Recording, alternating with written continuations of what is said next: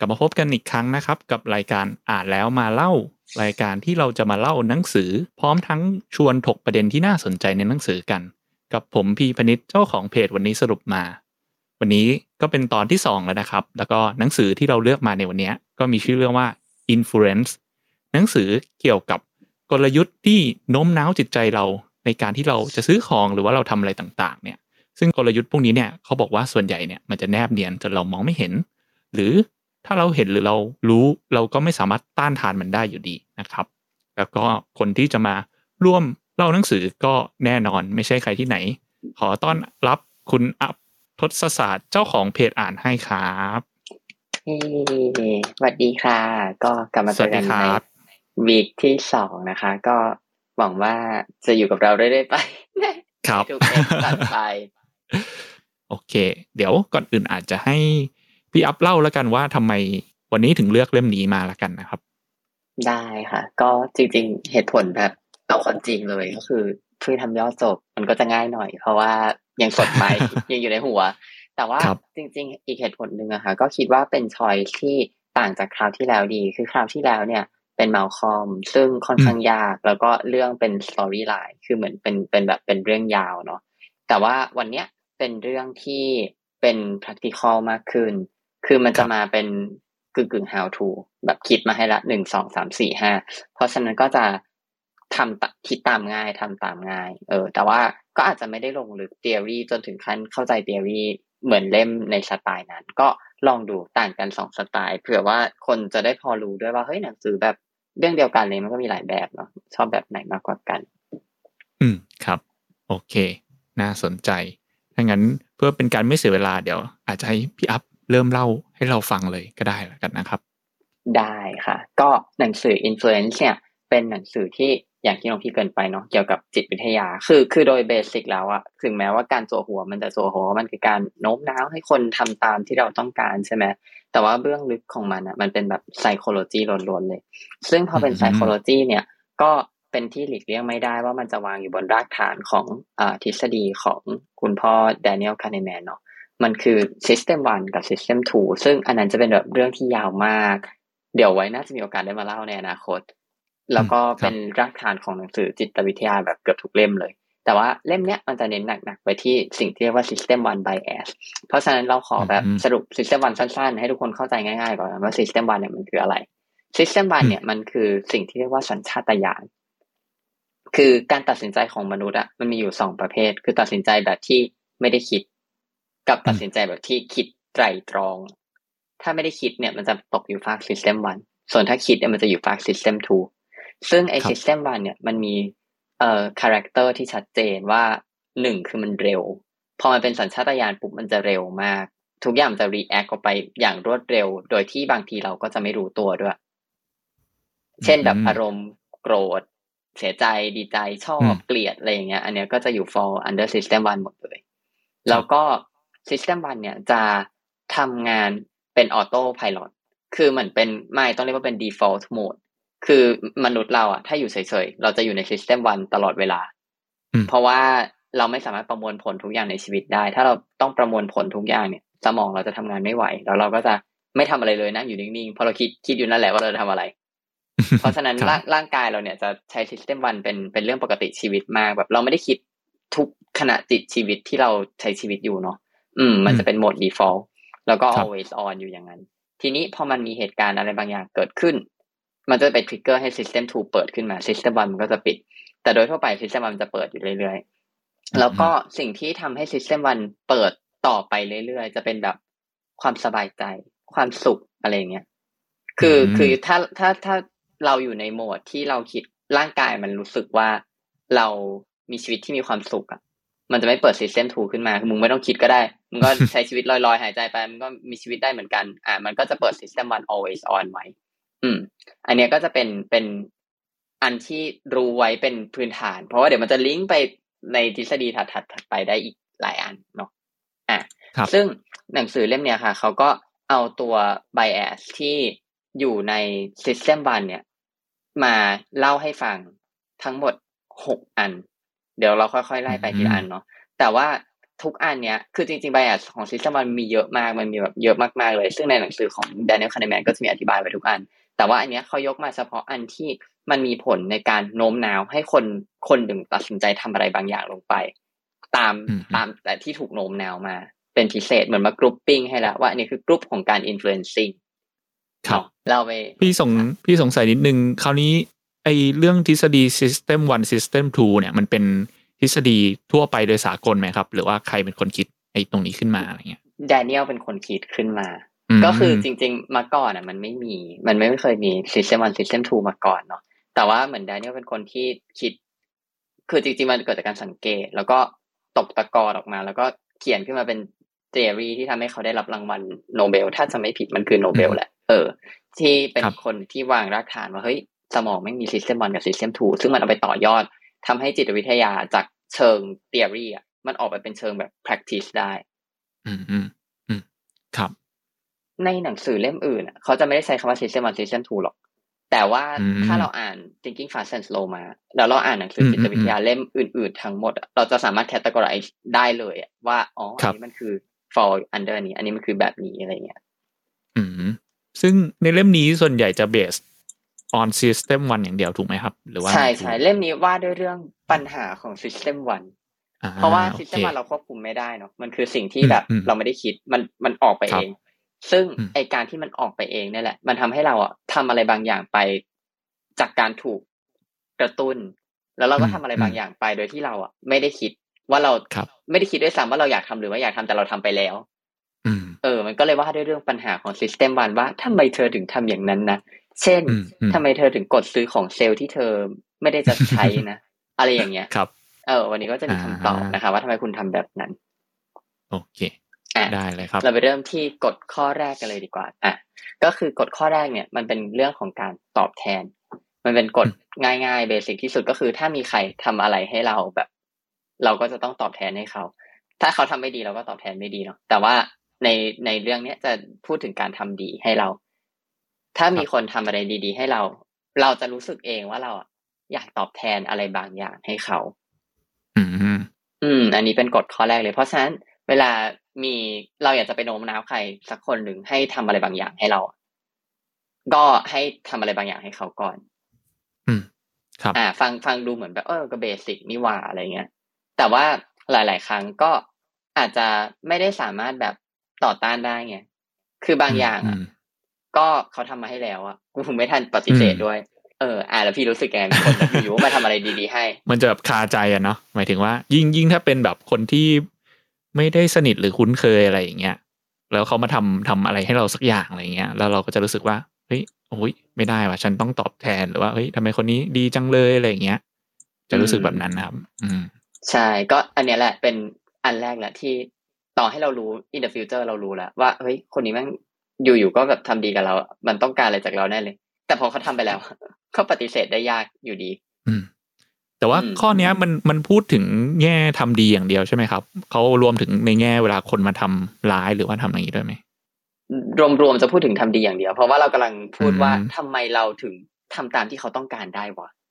อ๋อเพโอราะฉะเคนั้นถ้าเออถ้าเราจะไปทำตามที่เขาต้องการ เขาต้องทำดีให้เรา เราก็เลยแบบอ๋อทำดีคืนให้เขาด้วยการยอมทำตามครัที่บเขาขอ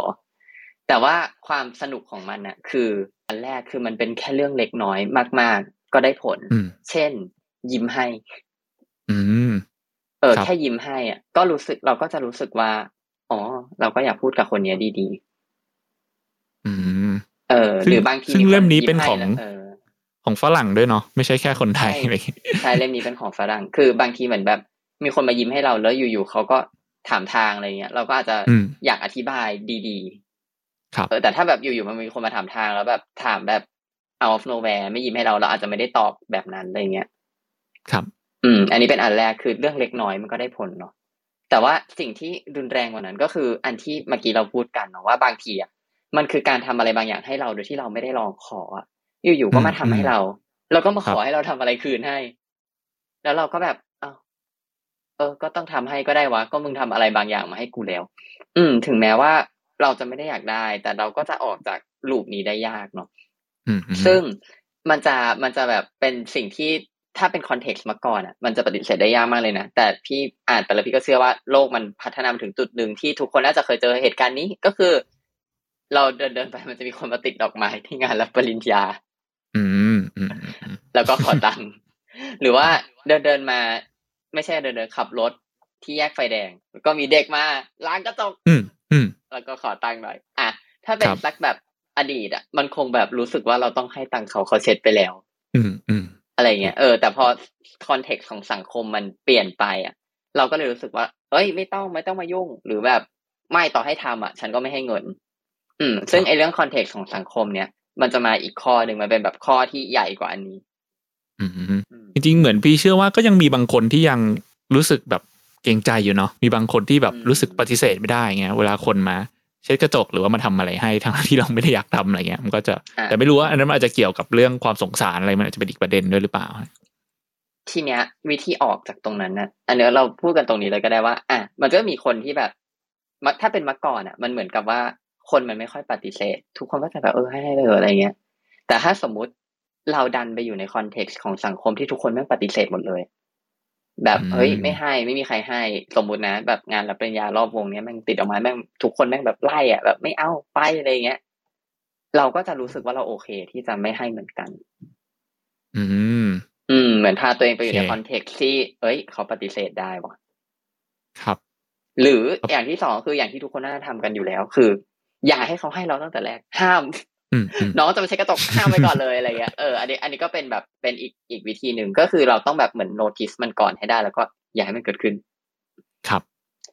ซึ่งอันเนี้ยก็มีเรื่องตลกตลกๆแบบเป็นเคสที่เขาไปศึกษามาเนาะเป็นแบบว่าเหมือน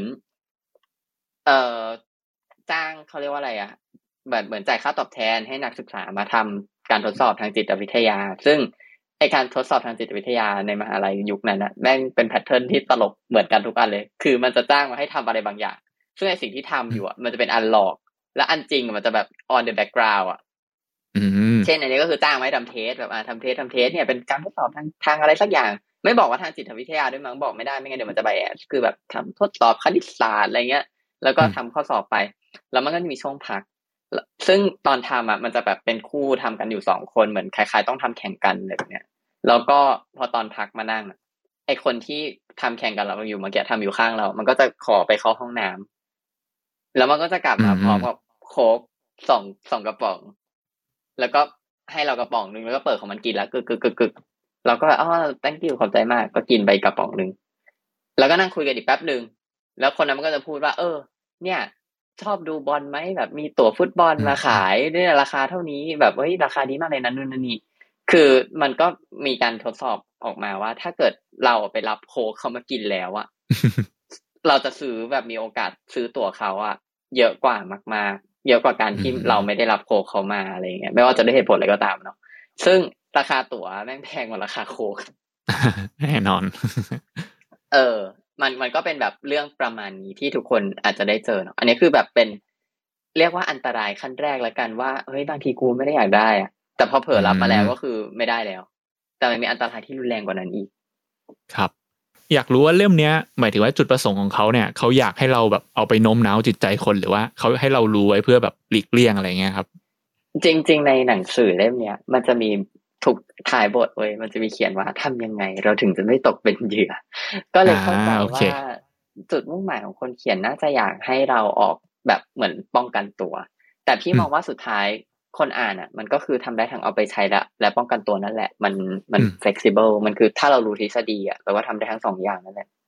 ครับโอเคอืมพี่แต่พี่พี่เอาไปใช้นะดีครับ เอาไปเออให้โอกาสนะการตลาดด้วยนะคะ เราก็ต้องทำงานทำมาหากินอะไรอย่างนี้ครับ ดีอะเลยการทำประโยชน์บางอย่างให้เราเนี่ย อันที่พีคที่สุดคืออ่านแล้วก็แบบเออเฮียเนาะก็คือเขาบอกว่าการยอมอ่อนข้อให้เราอะเหมือนยอมแบบหยวนหยวนๆให้เราอืมเราสมองเราจะทีสิ่งนั้นเป็นการที่เขาทำประโยชน์บางอย่างให้เราเหมือนกันเว้ยอืมอย่างงี้ซึ่งอย่าแพทเทิร์นด้วยมันจะเร็วมาก pattern มันจะคือเขาอะจะมาขออะไรบางอย่างที่เราแบบไม่อยากให้อะ หรือจะมาทำมาขออะไรบางอย่างที่แบบมันมันใหญ่ มันยิ่งใหญ่ประมาณหนึ่งครับแล้วเขาก็จะค่อยๆลดลงเว้ยเหมือนอ๋องั้นแค่นี้ก็ได้งั้นงั้นแค่นี้ก็ได้ยังไม่ได้อ๋อแค่นี้ก็พออะไรเงี้ย แล้วสุดท้ายเราจะยอมให้เว้ยอืมซึ่งหลาย ๆ คนก็อาจจะรู้สึกว่าเออก็มันลำคาญหรือแบบอืมเราเราเราคิดว่าทุกคนอาจจะมีเหตุผลในใจว่าทำไมถึงให้อะไรเงี้ย แต่ว่าโดยโดยหนังสือเล่มนี้ที่อธิบายมาคือแบ็กกราวด์ที่อยู่ในสมองข้างหลังของเราที่เราอาจจะรู้หรือไม่รู้ก็ได้อะมันมีความรู้สึกว่า มันต้องตอบแทนเหตุการณ์นี้ด้วยการ เออ ยอมให้ก็ได้ เหมือนอืมแกยอมฉันฉันก็ยอมแกอะไรแบบนี้ ครับโอเคซึ่งมันก็เลยเป็นที่มาของการบอกราคาเกิน บอกราคาเผื่อต่ออะไรต่างๆ ในแวดวงอืมคือคือมันกลายเป็นเทคนิคการต่อรองแบบที่ค่อนข้างแพร่หลายเนาะ เหมือนเหมือนไม่ได้อืมบอกที่ final line อะ เหมือนบอกแบบที่เผื่อต่อรองไว้ก่อน เออ มันมันก็มาจากไอเหตุการณ์อันนี้แหละ ว่าอืมพอเรา ต่อลงแล้วอะ มันก็อืมเหมือนกับอ่าเราได้ประโยชน์มานิดนึงแล้วงั้นเรายอมอืมเสียประโยชน์นิดนึงก็ได้วะอะไรอย่างเงี้ย ครับ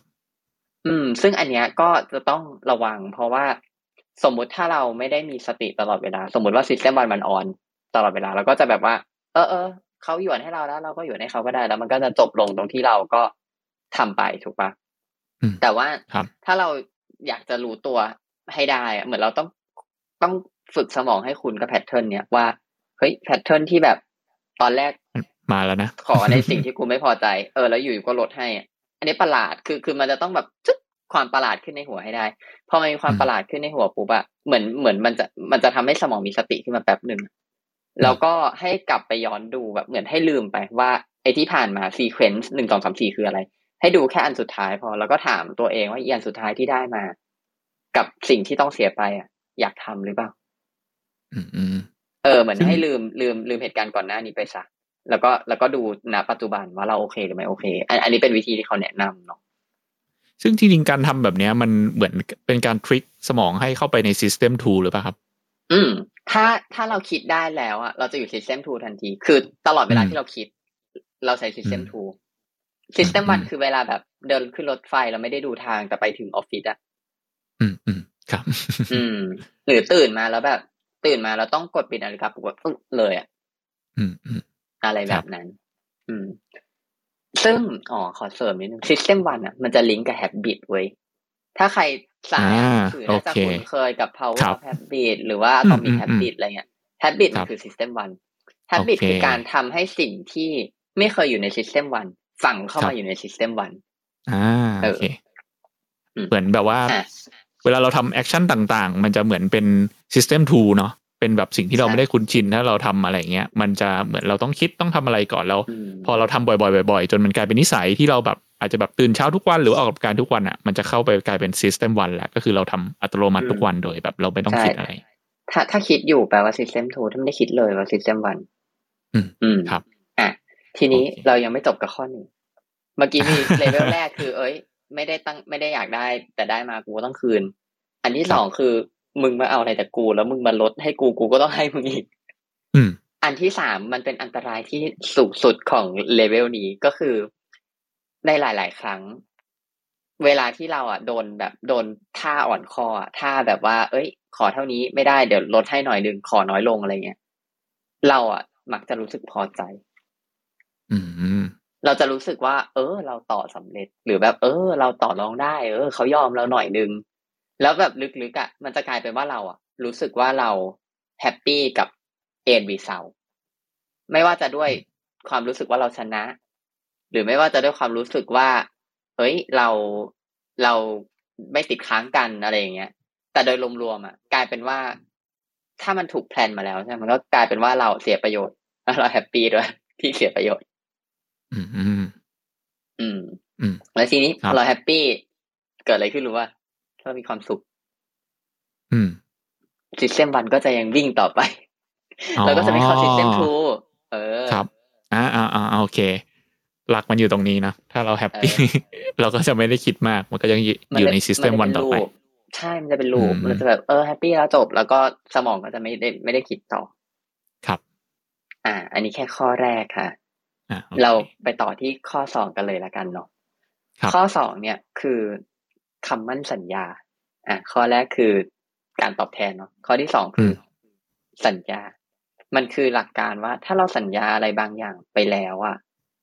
เราจะพยายามทำมันให้ได้ อืม อืม อันนี้อันอันเนี้ยกำลังจะแซวว่าอันนี้อาจจะไม่ใช่ทุกคนเลยว่า เออแต่จะพูดประโยคนั้นเลยว่าคือคือคือฉันรู้สึกว่า อันเนี้ย มันมันมันต้องตีความลึกลงไปอีกนิดนึงว่ามันคือการสัญญาแบบแบบที่ สัญญากับตัวเอง เหมือนแบบ พี่ว่าเหมือนเหมือนแบบสัญญาแบบเราตั้งใจแบบนั้นจริง ๆ ด้วยหรือเปล่ามากกว่าได้ไหมอือือืหมายถึงว่าถ้าเราพูดว่าเอ้ยเราสัญญาจะตั้งใจจะทำสิ่งนี้เราตั้งใจจะทำจริงๆอะส่วนใหญ่เราก็จะมีแนวโน้มที่แบบจะไม่ผิดสัญญาไงแต่ว่าคนที่บอกว่าเอ้ยจะทำอะไรแต่ว่า แล้วก็ผิดสัญญาเนี่ยเขาอาจจะแบบไม่ได้ตั้งใจตั้งแต่แรกอยู่แล้วก็คือพูดไปอย่างนั้นอะไรเงี้ยอะมันจะมีสองเคส คืออมมันจะมีการสัญญาแบบที่เราตั้งใจจริง ๆ ที่แบบ เราเราสัญญากับตัวเองด้วยแล้วเราก็สัญญาคนอื่นด้วย อันเนี้ยก็จะเป็นเรื่องปกติที่เราต้องอยากรักษาสัญญาเนาะครับแต่มีจะสัญญาแบบที่สองที่เออกูก็ไม่ได้อยากสัญญา แต่มันเสือกถูก pub publish ไปแล้วเว้ยอ่ามันเสือกถูก publish ไปหาหาบุคคลอื่น ๆ อะไรอย่างเงี้ยครับเราก็จะรู้สึกว่า อุ้ยไม่ทำไม่ได้ อืม อืม เพราะว่าตราบถ้าตราบใดก็ตามที่ context ของสังคมคือคนผิดสัญญาแบบไม่โอเค เราก็จะยังแบบอืมพยายามรักษามัน แต่ว่าสมมุติเป็นคนที่แบบแม่งเป็นคนไม่รักษาสัญญาอยู่แล้วทั้งชีวิตอะครับอี context ในชีวิตเขาจะไม่เหมือน context ชีวิตคนทั่วไปแล้วไง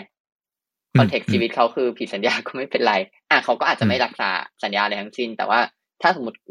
คนที่เรากำลังดีลกันอยู่อย่างเงี้ยมันยังอยู่ใน context ที่คนตัวใหญ่รักษาสัญญา แบบอืมต้องเรียกว่าอะไรดีการรักษาสัญญาเป็นคุณ i t y ที่ดี เขาก็ครับจะพยายามทำอืมอืม ฟังมาเออสองข้อแล้วรู้สึกเออเริ่มเริ่มเห็นภาพเลยขนาดฟังสองข้อว่าเออไอพวกเนี้ยมันเกี่ยวกับตัวเราแล้วก็เกี่ยวกับบริบททางสังคมด้วยเนาะเกี่ยวกับคอนเทกต์รอบตัวแล้วก็แบบโซซ i ตี้มันมีผลต่อเรื่องเรื่องพวกนี้จริงๆอะไรเงี้ยใช่ เพราะฉะนั้นมันมันจะมีปะบางประเทศไงที่แบบเถนตรงอะแบบประเทศที่เขาเถนตรงมากอืมเขาจะแบบไม่ผิดสัญญาเลยอะไรเงี้ย กับประเทศที่ครับแบบอะสมมติกูยกตัวอย่างประเทศประเทศเราก็ได้ ประเทศเราเป็นประเทศแห่งการหยวนครับนะมึงอะอืมมันก็จะอืมความความซีเรียสของครัข้บอนี้อาจจะน้อยกว่าอะไรเงี้ยอ่า ถูกต้องครับเห็อะนแต่ภาพมันก็มีเคสตลกตลกเว้ย เป็นเคสตลกที่แบบเอามาพิสูจกัน ก็คือเขาบอกว่าเนี่ยทำการทดลองที่ชายหาด ให้คนไปนั่งที่ชายหาด ซึ่งถ้าใครเคยไปชายหาดน่าจะจินตนาการออก ฉันอ่านแล้วจะรู้สึกจินตนาการร่วมเลยว่า ก็คือเขาจะไปนั่งไปคนเดียว แล้วก็วางของไว้ แล้วเขาจะไปเล่นน้ำแล้วเขาก็บอกคนที่นั่งเสือข้างๆอะ ว่า เอ้ย ฝากเฝ้าของแป๊บนึงนะอืมซึ่งอีกคนนั้นก็คือต้อง เออ ก็คือตอบรับอย่างเสียไม่ได้ เพราะว่าแบบเอ๊ะกูจะปฏิไม่ทันเสตั้ธงหรือตัวเปล่าอะแต่เอาเป็นว่ามันไม่ได้ตั้งตัวมันมันมันมันแบบเหมือนตอบรับไปแล้วใช่ป่ะแล้วคนนั้นก็ครัจะบวิ่งลงไปเล่นน้ำแล้วมันก็จะมีหน้าม้าอีกคนหนึ่งมาเป็นโจรวิ่งมาขโมยของปุ๊บหยิบหยิบของอันหนึ่งจากจากบนไอไอเสื่อที่วางไว้ไป เขาบอกว่า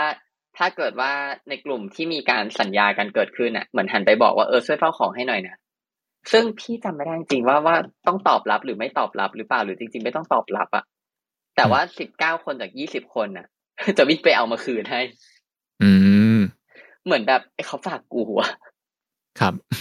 เออ แล้วก็แบบมีบางเคสที่ถึงขั้นต่อยตีกัน ใช้กำลัง อืมโอ้แต่ว่าถ้าเกิดอยู่ๆก็เดินลงไปเล่นน้ำไม่ได้หันมาบอกว่าให้ฝากดูให้หน่อยอะ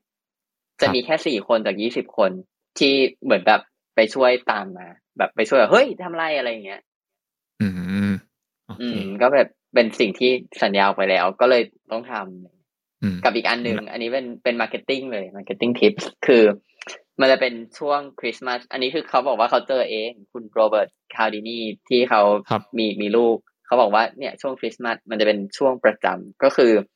มันจะมีโฆษณาบริษัทของเล่นเขาก็จะโฆษณาของเล่นอันหนึ่งที่มันแบบดูดีมาก เด็กทุกคนจะต้องกรีดอยากได้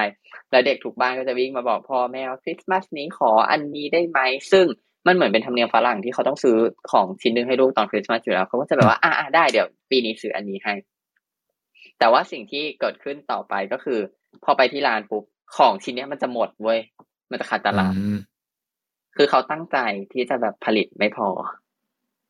แล้วพอมันขาดตลาดปุ๊บแต่มันคริสต์มาสอะพ่อแม่มันก็ต้องซื้ออะไรอย่างหนึ่งกลับไปให้ลูกอืมก็ต้องไปแบบเออมันหมดจริง ๆ พ่อขอโทษนะแต่มันมีอันนี้ถือว่าให้แทนแล้วนู่นนั่นนี่แล้วพอผ่านไปอีกสักพักหนึ่งอะอีของชิ้นเนี้ยมันจะกลับมาออนเชลฟ์มันจะแบบกลับมาผลิตพอ แล้วมันก็จะโฆษณาอืมอีกรอบหนึ่งโอ้ยแล้วเด็กมีรายเองการก็มาจะแบบเออเด็กก็จะบอกพ่อพ่อพ่อสัญญามาแล้ว เออ กูต้องไปซื้ออีกอันหนึ่งให้ลูก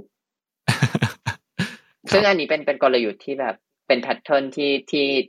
บริษัทที่อเมริกาเคยใช้ แล้วก็แบบสักเซสทำให้เพราะว่าปกติยอดยอดขายของเล่นน่ะ มันจะเป็นซีซันนอลเนาะมันจะไฮแค่ช่วงคริสต์มาสแล้วระหว่างปีอะมันจะขายไม่ค่อยได้เลย อันนี้มันก็เป็นกลยุทธ์ที่ทำให้เขาสามารถขายเพิ่มได้แบบในช่วงอื่น อืมอืมได้สองเด้งเลยเฮ้ยอันนี้เจ๋งนะเออ ก็อย่างที่บอกเนาะว่าอยู่ที่ว่าจะเอาไปการป้องกันตัวหรือจะไปใช้ก็ เลือกได้ค่ะ เป็นความรู้ ครับ อะ ทีนี้ เอ่อ ความน่าสนใจของมันก็คือกฎข้อนี้มันฟังดูแบบ มันฟังดูเหมือนจะป้องกันง่าย ก็ก็อย่าไปสัญญาดิ อืม อ่า เออ ก็อย่าไปสัญญาดิ แค่ไม่สัญญา ก็ ก็จะไม่ตกติดกับเข้าไปในอันนี้แล้วอะไรเงี้ย แต่ว่าความพีคของมันคือไอการสัญญา มัน มันเป็นแบบเขาเรียกอะไร เป็นคอมมิชเมนที่เติบโต มันแบบมันพัฒนาได้ คือเขาบอกว่าถ้าเราสัญญาเรื่องแค่เรื่องเล็กๆอะแต่มันจะค่อยๆลิงก์ไปหาเรื่องที่ใหญ่ขึ้นเว้ยอืมซึ่งเคสที่เขาเอามาให้ให้ดูเนี่ย คือเหมือนเขาแบบ ไปขอติดตั้งป้าย แบบป้ายรณรงค์การขับขี่ปลอดภัย อันใหญ่มากที่สนามหน้าบ้านของของพลเมืองในในเมืองเมืองหนึ่งอะเนาะซึ่งโดยทั่วไปก็จะไม่มีใครอยากให้ติด เพราะมันแบบมันไม่สวย แล้วมันก็มาอยู่สนามหญ้าหน้าบ้านกูอะไรเงี้ยครับ แต่ว่าจากการทดลองอะเขาค้นพบว่าถ้าเราไปทำอย่างหนึ่งก่อนหน้านั้นนะบ้านนั้นจะมีโอกาสติดป้ายแบบสูงมากอืมซึ่งสิ่งที่เขาไปทำอะ คือเขาแบบเหมือนเหมือนไปให้กรอกแบบเขียนลงรายชื่ออะร่วมเป็นแบบพลเมืองสนับสนุน การการเป็นการสร้างค่านิยมที่ดีให้สังคมอะไรแบบนั้นอะอืมเหมือนคุณจะสนับสนุนการ เอ่อ การทำให้สังคมดีขึ้นหรือไม่อะไรแบบเนี้ยแบบช่วยกันลงชื่อสนับสนุนให้เรามีสังคมที่ดีอะไรในประเภทนั้นนะครับ แล้วพอผ่านไปอาทิตย์หนึ่งเมื่อมีคนมาขอติดตั้งอีป้ายเฮียที่ที่หน้าบ้าน แล้วเราก็จะรู้สึกว่า เชียกูต้องเป็นคนที่สนับสนุนสังคมให้ดีขึ้นอืมตั้งก็ได้วะแบบเดียวอะไรอย่างเงี้ยอืมหรือว่าบางทีก็จะเป็นแบบเคสแบบให้ลงชื่อเข้าร่วมในโครงการแบบประหยัดพลังงานอะไรเงี้ยอืม แต่ว่ากลายเป็นว่าไอ้คนนั้นน่ะก็จะแบบเหมือนคือ มันจะมีโครงการที่บอกว่าพยายามแบบกระตุ้นให้คนน่ะประหยัดพลังงาน แบบประหยัดไฟแล้วประหยัดแล้วจะได้แบบเหมือนได้รางวงรางวัลอะไรเงี้ยที่ประเทศอะไรจะไม่ได้ทำเท่าไหร่ก็ไม่สำเร็จ ไม่สักเซสแต่ว่ากลายเป็นว่าปีที่ลองลองวิธีใหม่แล้วสำเร็จก็คือปีที่ให้ลงชื่อว่าเฮ้ยเข้าร่วมในโครงการประหยัดพลังงาน แล้วจะได้ตีพิมพ์เว้เขาบอกว่าถ้าเราอะเข้าไปร่วมในโครงการเนี้ย ดี๋ยวเราจะตีพิมพ์ชื่อของคุณในวารสารที่แบบอ่าเป็นได้หน้าได้ตาวารสารที่อยู่ในท้องถิ่น ว่าคุณเนี่ยเป็นผู้สนับสนุนช่วยเหลือชุมชนของเรานะอะไรแบบเนี้ย คนก็โอเคโอเค สัญญาไปแล้วไงอืมแล้วพอถึงวันจริงที่จะตีพิมพ์อะก็จะเกิดปรากฏว่า อุ๊ยเราอะไม่สามารถตีพิมพ์ให้คุณได้แล้วต้องขอโทษจริง ๆ แบบเหมือนโอ้มีโหมีความผิดพลาดบางอย่างอะไรเงี้ยเอออแล้วแต่ว่าเดี๋ยวเดี๋ยวเดี๋ยวเราจะพยายามแบบเหมือนถ้ามีโอกาสหน้าจะมาบอกนะอะไรแบบนี้อืม ความตลกก็คือเขาอยากทดสอบว่าเขาอยากรู้ว่าคนจะเลิกเลยไหมสมมติว่าเดือนเนี้ยกูประหยัดไฟได้แล้วแล้วพอแบบโอ้ยกูโดนหักหลัง จากการไม่ได้ตีพิมพ์ชื่อในหนังสืออะเราจะเลิกประหยัดไฟเลยหรือเปล่า กลายเป็นว่าคนส่วนใหญ่ยังประหยัดไฟต่อไป อืม เหมือนเหมือนเชื่อไปครับแล้วว่าโอ้ยกูเป็นคนดี กูเป็นคนที่ทำเพื่อสังคมเว้ยอืม อืม อะไรแบบนั้น อืม มันเป็นมันเป็นผลที่เซอร์ไพรส์เหมือนกันเนาะเหมือนแบบพอมาให้ให้สัญญาแล้วแบบโอเคไม่ได้ให้รีวอร์ดตามที่สัญญาอะไรเงี้ยแต่กลายเป็นว่าโอเค คนยังแบบ follow สิ่งนั้นอยู่อะไรเงี้ยเหมือนตั้งแต่ตอนซื้อของเล่นเมื่อกี้แหละเหมือนแบบว่า โอเค บอกว่าเอจะมีของเล่นนี้แล้วพอไปไม่ได้แล้วสุดท้ายเหมือนก็ยังซื้ออยู่ดี ตอนแบบนอกคิดคริสต์มาสอะไรเงี้ย อืม มันมี peak กว่านี้อีก อืมไม่อันนี้ก็ร้ายแล้วนะสองอันนี้ อันอันนี้ basic มากฉันพูดเลย อันถัดไปก็คือ อาจจะมีการตรวจเลคเชอร์เกิดขึ้นในห้องนี้ ก็คือมันเป็นเรื่องของเอ่อการเมืองนิดนึง คือมันเป็นสงครามโลก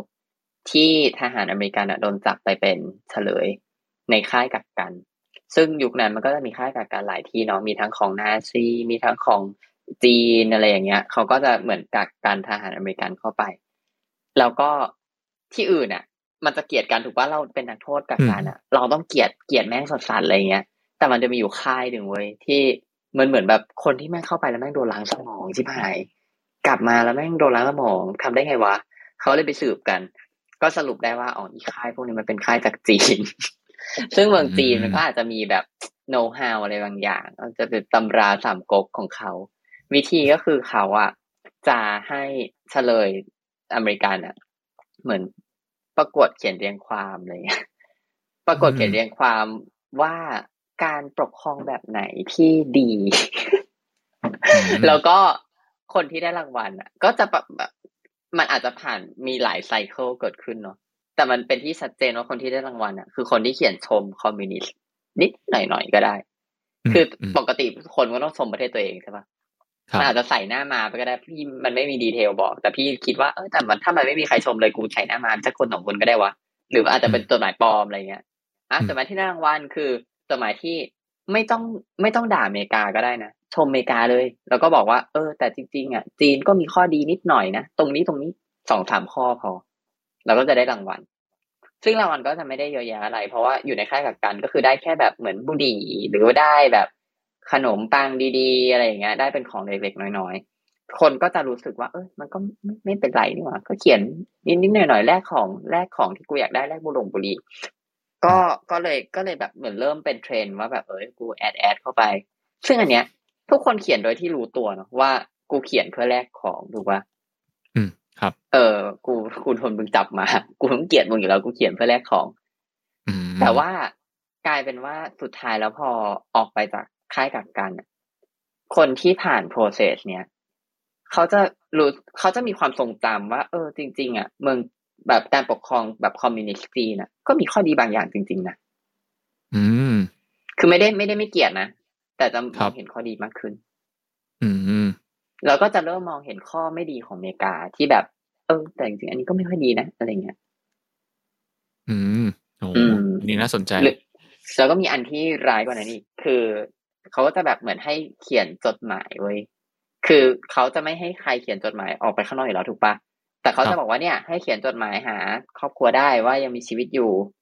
แต่ว่าเราอาจจะไม่ได้ให้จดหมายทุกอันอะหลุดออกไปหรอกนะ เพราะว่าเราต้องการกรองก่อนแบบมันต้องสกรีนนิ่งเดี๋ยวยูแอบส่งข่าวทำยังไงอะไรอย่างเงี้ย ซึ่งอีจดหมายที่ได้ออกไป เขาจะมาบอกเว้ยว่าใครได้ออกไปบ้าง ซึ่งมันจะเป็นจดหมายที่ต้องเขียนชมจีนนิดนึงแบบ รักเขาดูแลเราอย่างดีอะไรเงี้ยเขาแบบไม่ปฏิบัติกับเราเป็นคนอะไรแบบนั้น ซึ่งอันเนี้ยอิมแพกหนักกว่าอันเมื่อกี้อีก เพราะว่ามันถูกส่งออกไปข้างนอกอะแล้วมันมีพยาน มันเหมือนกับว่าสิบหาย เหมือนกลายเป็นว่าเฮ้ยกูต้องทำตามที่กูพูดอะไรเงี้ยพอไม่มีคนอื่นมาร่วมรับรู้กับกูแล้ว เออ ก็เลยกลายเป็นว่ามันเป็นค่ายล้างสมองที่ประสบความสำเร็จมากในในช่วงนั้น ครับทำให้คนเหมือนแบบเขียนจดหมายชมจีนมากขึ้นด้วยไหมพอเขาแบบเขารู้แล้วเขารู้ไหมครับว่าว่าแบบต้องเขียนประมาณนี้ถึงได้ส่งออกไปอะไรเงี้ยใช่มันต้องรู้เพราะมันต้องมาบอกไงว่าเออเนี่ยเราปล่อยอันนี้ออกไปนะเนี่ย จดหมายเนี่ยดีมากเลย พูดความพูดตามหลักความจริง ไม่ใส่ร้ายป้ายสีเราก็เลยให้ออกไปอะไรแบบนั้น ครับ เออ ซึ่งมันมันเหมือนกับว่าไอ้คาสัญญาแบบ เล็กๆน้อยๆ เช่นแบบเริ่มจากการสัญญาว่าจะเป็นคนดีของสังคมหรือว่าการเริ่มเล็กๆน้อยๆ ว่าเออจีนก็ไม่ได้เฮียขนาดนั้นเนาะอะไรอย่างเงี้ยมันจะค่อยๆ เติบโตไว้เขาบอกว่าความเชื่อมันจะค่อยๆ เติบโตขึ้นเป็นสิ่งที่แข็งแกร่งขึ้นได้ครับ อืมแต่ว่าจุดที่ต้องระวังก็คือ เขาบอกว่า เวลาจะอันนี้อันนี้เหมือนสอนใช้แล้วอันนี้ไม่ได้สอนป้องกันตัวที่ไหนก็คือ เวลาที่จะไปจูงใจใครอะเอ่ออย่าให้ของรางวัลอะ มันมีมูลค่าสูงจนเกินไป จนโอเวอร์ชาร์โดสิ่งที่เขาสัญญา คือสมมุติของรางวัลมันเป็นแบบเงินไอโฟนเป็นการได้ออกไปจากค่ายเลยอะไรแบบเนี้ยมันมันจะมีอิมแพคที่รุนแรงมากกว่า แล้วสมองอะ มันจะเชื่อว่า เราอะมันมันจะมันจะยึดติดอยู่กับว่าเราทำเพื่อสิ่งนั้นเราเราเราเราก็จะลืมไปเลยว่าเราทำอะไรไป คือให้ของรางวัลเล็ก ๆ พอที่มันแบบไม่ได้สลักสำคัญอะไรขนาดที่จะเปลี่ยนชีวิตอะไรได้ แต่แบบเป็นของที่ทำให้รู้สึกดี แล้วก็แลกกับการทำอะไรเล็กๆน้อยๆเหมือนต้องแบบ ค่อยๆหยอดอะเนาะแบบว่าถ้าแบบหยอดของรางวัลใหญ่เกิน คนมันก็จะรู้ตัวแล้วเหมือนมันจะวิ่งเข้า system t ูไหมคิดตามอะไรเขาจะเอ้ยรู้แล้วว่าอันนี้แบบทำเพื่อผลประโยชน์อะไรเงี้ย yes ก็เลยต้องพยายามทำให้มันอยู่ในลูปของ system วันแบบเออเขียนๆไปอยากอยากสูบบุหรี่วะต้องเนียนเนียนอืม แล้วก็ทิปที่สองคือคำมั่นสัญญามันจะต้องไม่ง่ายจนเกินไป คือสมมติมันแค่พูดพูดอะ ก็จะไม่ค่อยได้ผล มันจะต้องมีความยากลำบากเกิดขึ้น คืออันที่เขาบอกว่า work มากคือต้องเขียน คือถ้าเขียนออกมา จะจะค่อนข้างติดติดตรึง ซึ่งอันเนี้ยพี่อย่าทำเอง คือคืออันเนี้ยจะเป็นอันที่คล้ายๆกับ power of habit succession เหมือนกัน คือถ้าสมมติว่าเขียนว่าจะทำงานอะไร ก็มักจะทำตามที่เขียนไว้ให้ได้ แต่ถ้าไม่เขียนอะ มันจะมีความแบบไม่เป็นไรหรอก อืมอืมมีหนังสือหลายๆเล่มสอนเนาะที่แบบว่า ถ้าเราอยากทำอะไรให้เขียนออกมาเป็นแบบ ลายลักษณ์อักษรเนี้ย ให้มันแบบมี evidence มองเห็นอะไรเงี้ยอืม ซึ่งบางทีมันคือเหมือนแบบ มันเป็นสิ่งที่เราแบบเหมือนสมองมัน register ไปแล้วว่าเราสัญญาไปแล้ว ครับ แล้วยิ่งทำให้มันเหนื่อยมากที่สุดกว่าจะได้มา ยิ่งเหนื่อยมากเท่าไหร่อะเราจะยิ่งเห็นความสำคัญ เราจะยิ่งรู้สึกว่าสิ่งเนี้ยโดยองค์รวม ไม่ว่าจะเป็นการพยายามที่เหน็ดเหนื่อยนั้น และสิ่งที่ได้มาถูกต้อง เราจะรู้สึกว่ามันคือสิ่งที่ถูกต้องเพราะเราเหนื่อย คือเราจะรู้สึกว่าเราลงทุนไปแล้ว ถ้าเราลงทุนไปแล้วมันไม่ถูกต้องเราจะเป็นคนโง่ เราไม่อยากเป็นคนโง่ เราลงทุนในสิ่งที่ถูกต้อง ครับ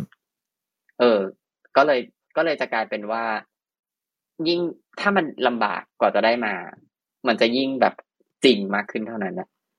อืมอืมครับ แล้วก็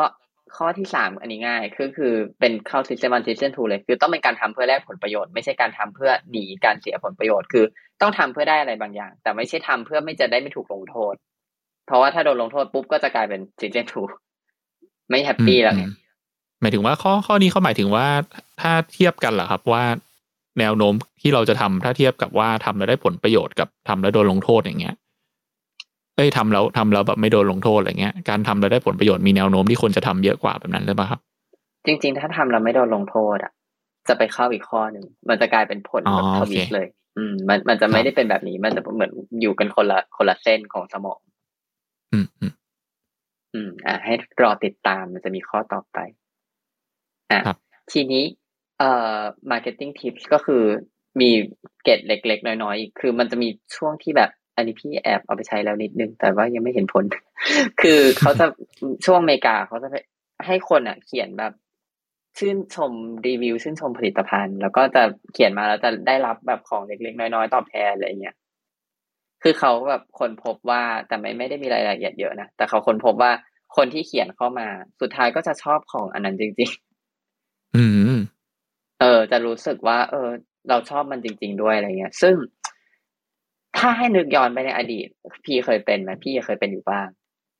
บางทีก็ชอบ แล้วพอชอบจนถึงขั้นที่รู้สึกว่าเออเราอยากเขียนรีวิวชมเชยอะไรเงี้ย พอเขียนเสร็จแล้วชอบกว่าเดิม อะไรแบบนั้น มักจะรู้สึกประมาณนั้น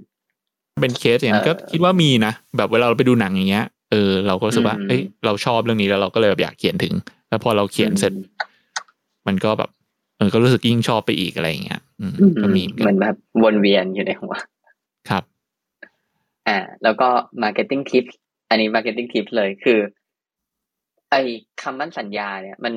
มันมันจะใกล้เคียงมากกับ bias อีกตัวหนึ่งคือแบบเหมือนเป็น ownership bias คือ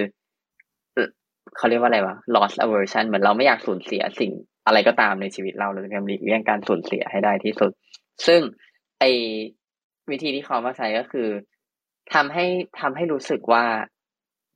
โอเค ตัดสินใจซื้อของชิ้นนี้ ฉันอยากได้ของชิ้นนี้ ฉันจะซื้อจะซื้ออยู่แล้วอะ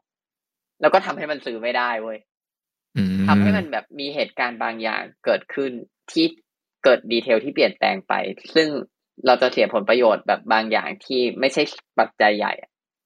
แต่เราจะซื้ออยู่ดี วิธีแต่มันมันจะเป็นเช่นแบบว่า เอ้ย ราคาพิเศษ เซลห้าชิ้นเท่านั้น ถูกชิบหายเลย เอาซื้อ กูซื้อ กูซื้อ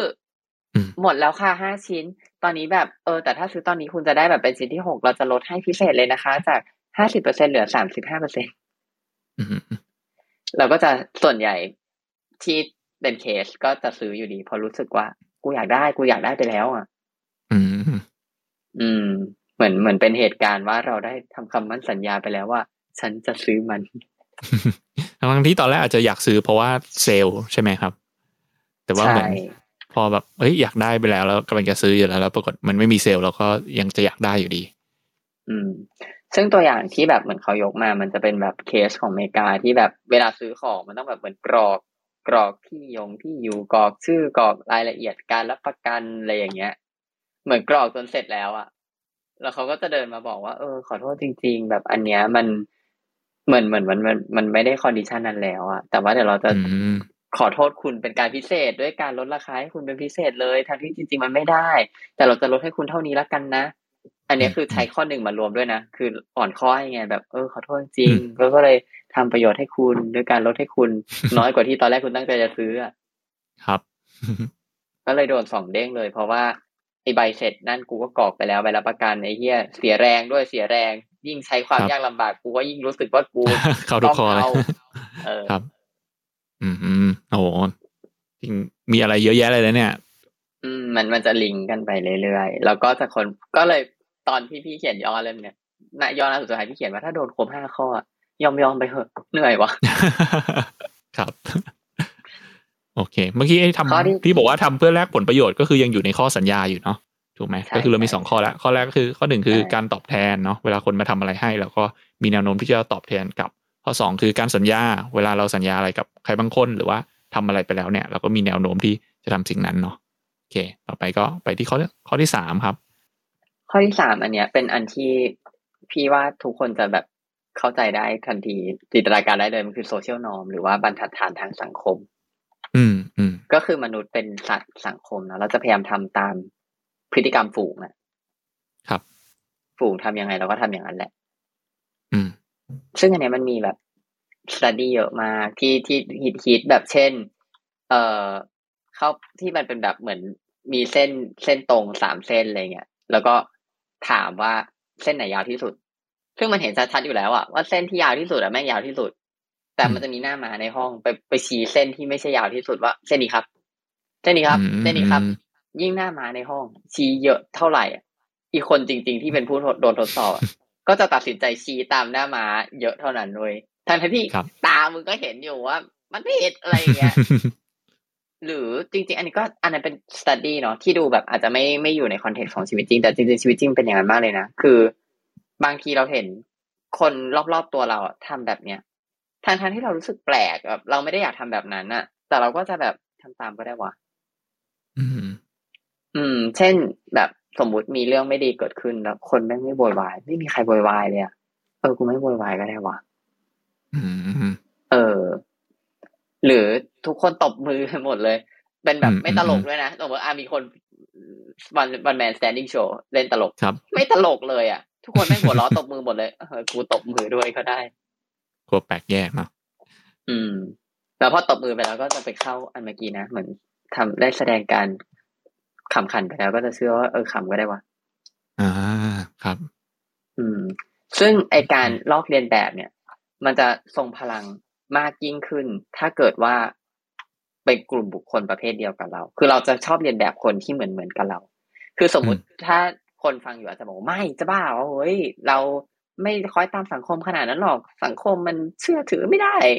อะไรอย่างเงี้ย ใช่คือจริงๆแล้วมนุษย์เป็นสัตว์สังคมบทในวงเล็บกลุ่มย่อยอืมอืม ก็คือเออเราเราก็มีกลุ่มของเราอะไรเงี้ย ซึ่งถ้ากลุ่มย่อยของเราทำกันหมดเลยอะเราก็อยากทำแหละอันนี้อันนี้โคตรจริงเลยอะหาอะไรมาปฏิเสธไม่ถูกเลย อืม มันก็เลยเป็นที่มาของ micro influencer ยังไงเล่า อ่าครับ เออ แบบขายนักเรียนก็ต้องใช้นักเรียนสิจ้าขายข้าราชการก็ใช้ข้าราชการ ขายรองเท้ากีฬาต้องใช้นักกีฬาอะไรเงี้ย อืมอืมครับ อืม ซึ่งไอ้สัตว์นี้ที่เขาเอามายกตัวอย่างก็น่ารักดีมันจะเป็นเรื่องเด็กแบบเหมือนสอนให้เด็กว่ายน้ำอะเด็กเล็กๆอะจะแบบไม่เอาแบบไม่ยอมเอาไม่ยอมเอาห่วงยางออกอะเหมือนไม่ยอมเอาเอาชูชีพเอาห่วงยางออกต่ก็จะเกาะไอ้ห่วงยางเอาไว้ ไม่ยอมว่ายเองอะไรเงี้ยไม่ยอมลอยตัวแบบไม่มีโฟม ซึ่งจ้างครูมาสอนไว้อีก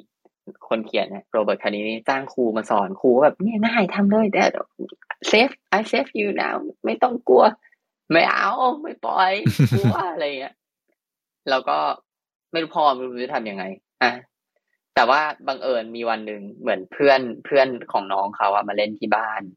แล้วเพื่อนก็เห็นว่าเฮ้ยมีสระว่ายน้ำด้วยวันนี้ร้อนให้ลูกเล่นน้ำกันดีกว่า แล้วไอ้ลูกชายบ้านไอ้เพื่อนมันอะที่เป็นลูกชายอีกบ้านหนึ่ง ก็ลงไปว่ายน้ำเลยโดยที่ไม่ต้องมีห่วงยางอืมทีนี้ก็เลยแบบทำตามจ้ะไม่ได้ตามเพื่อนต้องกูต้องทำด้วย เออ พ่อมันก็เลยถามว่าแบบ อืมทำทำไมอะแบบเหมือนครูสอนต้องนานแล้วทำไมแบบถึงไม่ไม่ไม่กล้าทำอะไรเงี้ยทำไมวันนี้ทำได้แล้วอะไรเงี้ย ลูกเขาก็เลยบอกว่า เอ้าก็ก็คนนั้นอะ แบบเหมือนเพื่อนอะ อายุเท่ากันเลยทำได้เหมือนกัน ก็เลยคิดว่าอืมก็น่าจะต้องทำได้ครับอืม เพราะฉะนั้นมันก็เลยกลายเป็นว่าเวลาแบบจะสอนเด็กให้ทำอะไรอะ ก็คืออย่างสมมุติเขาจะมีวิดีโอแบบวิดีโอสอนนู่นนั่นนี่อะคือจะพยายามใช้เด็กสอนหรือถ้าใช้ผู้ใหญ่มาสอนอะ เด็กจะรู้สึกว่าทำอืมตามไม่ได้หรอก มันไม่ใช่เรื่องที่เด็กจะทำได้ แต่ถ้าเป็นเด็กครับมาทำเด็กจะ relate ว่าตัวเองทำได้ เช่นแบบสอนให้แบบเล่นกีฬาหรือว่าสอนให้แบบเล่นกับหมาอย่างเงี้ยครับ หรืออย่างแบบพวกเราเนี้ย ตอนเป็นนักศึกษา ตอนเป็นนักเรียนอะเราก็ไม่เชื่อครูบาอาจารย์เราเชื่อเพื่อน เชื่อรุ่นพี่ครับ ก็เห็นเห็นได้ชัดเลยเนาะที่พี่ยับบอกเรื่อง micro influencer อะไรเงี้ยเดี๋ยวนี้คนก็แบบใช้เยอะขึ้นเหมือนด้วย context ด้วยแหละ ด้วย context ของสังคมเมื่อกี้ถ้าย้อนไปตั้งแต่ตอนแรกแล้วว่าเออสมัยนี้คนมันก็เชื่อดาราน้อยลงเชื่ออะไรอย่างงี้เนาะคนก็แบบจะเชื่อแบบ micro influencer หรือว่าเพื่อนเพื่อนรอบตัวมากกว่าที่เขาดูแล้วเขารู้สึกว่า เออคนคนนี้มันคล้ายๆเราเนาะเป็นแบบเออคนกลุ่มเดียวกับเราอะไรเงี้ย แล้วเวลาทำอะไรก็จะทำตามเมื่อเมื่อก่อนมันก็เป็น System วันใช่ป่ะ micro influencer อืมเห็นแล้วรู้สึกรู้สึกจริงอะแต่ว่าเดี๋ยวเนี้ยเรามีภูมิคุ้มกันแล้วไงมันเยอะมันเยอะจนเรารู้สึกเองอะอ่าเฮ้ยใช่โฆใช่ถูกต้องเพราะเอ้ยโฆษณาปุ๊บเราเข้า System ถูกครับ อ่า เพราะฉะนั้นวิธีวิธีแหกออกมาจากตรงนั้นก็คือเราต้องเอะให้ได้ แต่ว่าจะเซตเซต สมองตัวเองให้เอะยังไงอันนี้เป็นวิธีที่แต่ละคนอาจจะต้องหา เพราะว่าน่าจะไม่ค่อยเหมือนกันอืมอืมแต่ทีเนี้ยก็อาจจะรู้สึกว่าเฮ้ยตัวอย่างมันชิวๆอะ ก็แบบ เออ ก็ทำตามผู้คนนะเขาก็ทำตามๆกัน เราก็ไม่ทำเรื่องใหญ่หรอก แต่บ้านเราก็มีตัวอย่างที่เป็นเรื่องใหญ่อยู่หลายเรื่องนะเออ แต่ว่าเรื่องที่ใหญ่ที่สุดที่เคยเกิดขึ้น ซึ่งเป็นเคสที่พี่อ่านในหนังสือ แบบจิตวิทยาห้าเล่มกูเจอสามกูเจอสามเล่มมาเคสเนี่ยครับ คือเป็นเคสที่เหมือนมีผู้หญิงคนหนึ่งอะเขาโดนแบบโจรทำร้ายอะซึ่งโจรแบบเอามีดไล่แทงแล้วผู้หญิงคนเนี้ยอืมเขาก็วิ่งหนีแล้วก็แบบเหมือนลองขอความช่วยเหลือ ตลอดเวลา แต่ว่าเขาวิ่งหนีอยู่ครึ่งชั่วโมง ซึ่งไอ้ครึ่งชั่วโมงนั้นน่ะ คือมีคนที่แบบเห็นว่าได้ยินเสียงหรือเปิดหน้าต่างออกมาดูว่าเกิดอะไรขึ้นอะไรอย่างเงี้ย แบบหลายสิบคนน่ะ พี่จำเลข exact ไม่ได้ แต่แต่แบบเป็นหลักแบบยี่สิบกว่าคนยี่สิบเจ็ดอะไรประมาณนี้มั้งครับ ไม่มีใครโทรแจ้งตำรวจสักคน อืมคือไม่มีใครโทรแจ้งตำรวจจนอีสามอีครึ่งชั่วโมงที่ผ่านไปจนผู้หญิงคนนั้นตายอะอืมเออจนตายจนเสียชีวิตเลย แล้วก็มีคนโทรไปแจ้งว่า ดูเหมือนเธอจะเสียชีวิตแล้วโหแล้วครับตำรวจก็มาอะไรเงี้ย เออ ซึ่ง ทุกคนตอนช่วงแรกๆที่เคสเนี้ยเกิดขึ้นน่ะเทอรี่มันคือเขาบอกว่าคนในเมืองอะ แม่งแบบไม่เห็นอกเห็นใจไม่มีเอมพัตตีเมืองหลวงมันหล่อหลอมให้เราแบบจิตใจหยาบกร้านไม่รักเพื่อนบ้านในแง่นั้น แต่ว่าซึ่งมันก็ดูฟังดู make sense นะพี่ว่าประโยคนี้ฟังดู make sense ไหมอืมก็คิดว่าเป็นไปได้ครับ อืม ก็พี่ก็ไม่รู้จักคนที่อยู่ห้องข้างๆแต่ว่านัก นักวิทยาศาสตร์เนาะโดยหน้าที่การงานอ่าในเมื่อคุณสงสัยเราก็ต้องพิสูจน์เขาไปทำเทสอื่น ที่เอาคนในเมืองอะมาแบบเทสว่าเฮ้ยเขาจะช่วยเหลือคนแปลกหน้าหรือเปล่าอะไรเงี้ยสรุปว่าจริง ๆ แล้วเขาคนส่วนใหญ่ช่วยอืมอืม คนส่วนใหญ่มักจะช่วยเหลือคนแปลกหน้า แต่ว่ามีข้อแม้ คือมันจะต้องเป็นคนที่ต้องการความช่วยเหลือ มันจะต้องเห็นได้อย่างชัดเจนเลยว่าคนเนี้ยต้องการความช่วยเหลือ อืม ครับ สมมุติว่า ล้มลงไปเลยต่อหน้าต่อตาอย่างเงี้ย ก็คือ อะไปช่วย แต่ว่าถ้าเกิดแบบเหมือนลงไปนั่ง สมมติจะเป็นลม แค่ลงไปนั่งเก้าอี้ จะไม่ช่วย อืม คือเหมือนเขาบอกว่าสิ่งที่ตัดสินกันว่าช่วยหรือไม่ช่วยมันคือความชัดเจน คือถ้าเกิดว่าสถานการณ์มันชัดเจนว่าว่าคนนี้ต้องการความช่วยเหลือ เขาจะเข้าไปช่วย อันนี้ อันนี้คือข้อที่หนึ่งเนาะแต่ว่าถ้ามันไม่ชัดเจนอะ มันจะมีโอกาสที่จะทริกเกอร์เหตุการณ์พฤติกรรมที่สองพฤติกรรมที่จะมนุษย์จะทำเวลามีเรื่องไม่ชัดเจนเกิดขึ้น คือ มนุษย์จะทำตามคนที่อยู่รอบๆอืมครับ อืม คือเราจะสอดสายสายตาไปรอบๆว่าเขาทำอะไรกันวะแล้วเราก็จะทำตาม ซึ่งปัญหาก็คืออีมนุษย์ส่วนใหญ่อะ มันมักจะสอดสายสายตาไปรอบๆด้วยท่าทีที่เหมือนไม่มีอะไรเกิดขึ้น แล้วทุกคนก็จะทำแบบเดียวกัน แล้วก็จะรู้สึกว่า เออ ไม่มีอะไรหรอกมั้ง อืม แล้วทุกคนก็เลยได้ข้อสรุปของกลุ่มว่าอ๋อไม่มีอะไรหรอกเออถ้าเหตุการณ์มันไม่ชัดเจนมันมักจะมาลงด้วยท่านั้น ซึ่งไอ้คืนนั้นที่ที่เป็นการฆาตกรรมอันนั้นอะ ก็เป็นเหมือนกันคือมันมืดมาก แล้วมันก็ดึกมันมันมืดมืดมากแต่มันไม่ได้ดึกมากเขาก็เลยเหมือนไม่แน่ใจว่าเอ๊ะมันคือผัวเมียทะเลาะกันหรือเปล่าวะหรือมันคืออะไรวะมันกลายเป็นว่าทุกคนอะ เหมือนเปิดม่านออกมา แล้วก็ปิดไป เปิดม่านออกมาดูแล้วก็ปิดไป ครับ คนอื่นที่เห็นก็เลยแบบอ๋อคงไม่มีอะไรหรอกมั้งอืมเออ เหมือนพอทุกคนรู้สึกทำเหมือนกับมันคงไม่มีอะไร เราก็เลยรู้สึกว่ามันก็คงไม่มีอะไรเหมือนกัน อืม ครับ แล้วแล้วมันก็ผ่านไปแบบนั้นเลย อืมอืมคือ อ๋อ เออ แล้วไอ้ซัดดี้เมื่อกี้ที่ไปศึกษาการช่วยเหลือคนอื่น คือมันจะคน ถ้าสมมติว่าคนที่ต้องการความช่วยเหลืออยู่กับเราแค่สองต่อสองอะ แบบเกือบร้อยเปอร์เซ็นจะต้องเข้าไปช่วย อืมครับ แต่ว่าถ้าถ้าไม่ใช่สองต่อสองสมมุติว่าคนนี้ล้มลงไปแล้วมีคนยืนอยู่สามคนมันจะลดโอกาสในการที่จะได้รับการช่วยเหลือ เพราะว่าเหมือนเราจะแอดซูมว่า เอ้ยเดี๋ยวคนอื่นก็ช่วย อืมอืมหรือเราจะแอดซูมเราเราจะทำทั้งสองอย่างเลย คือเราจะสังเกตคนรอบๆใช่ป่ะถ้าทุกคนไม่ช่วยเลย อะ ก็เออไม่เป็นไรหรอกมั้ง แล้วลึกๆในใจก็คิดว่าเออเดี๋ยวรอรอดูคนอื่นก่อนว่าเขาจะช่วยหรือเขาจะทำอะไรหรือเปล่าเนี่ยครับ ซึ่งไอ้คืนนั้นน่ะ มันเป็นแบบย่านที่แบบมีคนอยู่อาศัยเยอะเว้ยมันก็เลยยิ่งแบบคนเยอะเพราะคนเยอะปุ๊บทุกคนก็จะรู้สึกว่า มันต้องมีคนโทรแจ้งตำรวจแล้วแหละ คือเหตุผลสองประการที่เป็นเหตุผลหลักมาก ๆ เลย ที่เขาสรุปออกมาได้ ซึ่งมันเป็นการสรุปแบบไม่ใช่ตีความโดยตรงด้วยนะมันคือเหมือนตีความจากเหมือนเหตุผลที่พูดมาแม่งฟังไม่ได้ความเลยเว้ย เป็นเหตุผลที่งงงมันมันคือเหตุผลเวลาที่มนุษย์ไม่รู้จะเอาเหตุผลอะไรมา แล้วก็อ้างนู่นอ้างนี่ไปเรื่อยๆแต่จริง ๆ มันคือการตัดสินใจโดยซิสเต็มวันไงเพราะฉะนั้นเขาไม่รู้หรอกว่าจริง ๆเขาคิดอะไรอยู่คือเขาไม่ได้คิดด้วย มันแบบมันเป็นไปแล้ว เออ แต่ว่าหลังจากการถอดความเข้าใจของนักจิตวิทยาออกมาได้ มันคือหนึ่งคือมันมีคนอยู่เยอะมาก แล้วเขาก็คิดว่ามันคงต้องมีคนโทรแล้วแหละ อันนี้คือข้อที่หนึ่งแล้วก็ข้อที่สองคือ อีทุกคนที่มันเปิดหน้าต่างออกไปอะ มันดูปกติอะ ทุกคนดูไม่ได้มีแบบเหตุการณ์ที่เป็นสิกแนลว่ามันเป็นปัญหา เขาก็เลยรู้สึกว่า เออมันคงไม่เป็นปัญหาหรอกมั้งอืมเหมือนเหมือนทั้งสองอย่างมันช่วยทำให้แบบ พอเราเห็นเหตุการณ์เราไม่ได้เอ๊ะเนาะก็คือเรายังได้ system one อะไรเงี้ย แต่ว่าถ้าไอคนที่ได้รับการช่วยเหลืออะไรเงี้ย มันเราเห็นชัดหรือว่าถ้าเราอยู่คนเดียวอย่างเงี้ย มันจะทำให้เราเอ๊ะทันทีเข้าไปใน system two เราก็จะแบบเออ ตระหนักได้ว่าต้องทำอะไรสักอย่างแล้วอะไรอย่างงี้แล้วมันก็มี test อีกอันหนึ่งว่าไอ test คนล้มนี่แหละ ก็คือคราวนี้เป็นหน้าม้าสองคน คนแรกเป็นคนล้มใช่ปะคนที่สองจะเป็นคนที่เจอคนที่ล้มเป็นคนแรกเหมือนเดินเป็นถนนอย่างเงี้ยไอคนนี้จะเป็นคนแรก ถ้าคนแรกเดินผ่านคนที่เดินตามหลังจะเดินผ่านไปด้วยเว้ยอืม แต่ถ้าคนแรกหยุด คนที่สองก็จะหยุดด้วย ก็เลยก็เลยกลายเป็นว่าเรา โดยสถานการณ์ที่ยิ่งคุมเคือ เราก็จะยิ่งรอดูปฏิกิริยาของคนอื่นเราทำตาม โดยที่ โดยที่คนส่วนใหญ่ไม่ค่อยรู้ตัวว่าว่าตัวเองทำแบบนั้น เหมือนมันทำไปแล้ว อืม ครับโอเคซึ่งก็ตัวอย่างสุดท้ายจากหนังสืออันนี้ก็พีคือเขาบอกว่าเฮ้ยแบบไอความเชื่อแบบกลุ่มอะมันมันไม่ได้ไม่ได้ไม่ได้สามารถแบบกลายเป็นเรื่องที่ใหญ่มากๆขนาดนั้นหรอกอะไรอย่างเงี้ย จริง ๆ แล้วเราต้องบอกว่าไอความเชื่อแบบกลุ่มอะมันส่งพลังมาก ๆ เพราะว่าความเชื่อแบบกลุ่มที่ยิ่งใหญ่ที่สุดมันคือศาสนาเนาะอ่าครับ เออ มันคือศาสนาคือ ความเชื่อคือสิ่งที่ทรงพลังมากที่สุดของมนุษย์เลยเพราะว่ามนุษย์เป็นสิ่งมีชีวิตชนิดเดียวที่สามารถเชื่อในสิ่งที่ไม่มีอยู่จริงได้ อ่าอ่าใช่ครับ อืม เรามีเรามีจินตนาการเราสามารถเชื่อในอะไรบางอย่างที่ มันไม่มีอยู่จริงได้ ครับ เออ แบบ พิสูจน์ไม่ได้สัมผัสไม่ได้แต่เราเชื่อได้ อืม อืม ทีเนี้ย เคสก็คือถ้าสมมุติความเชื่อ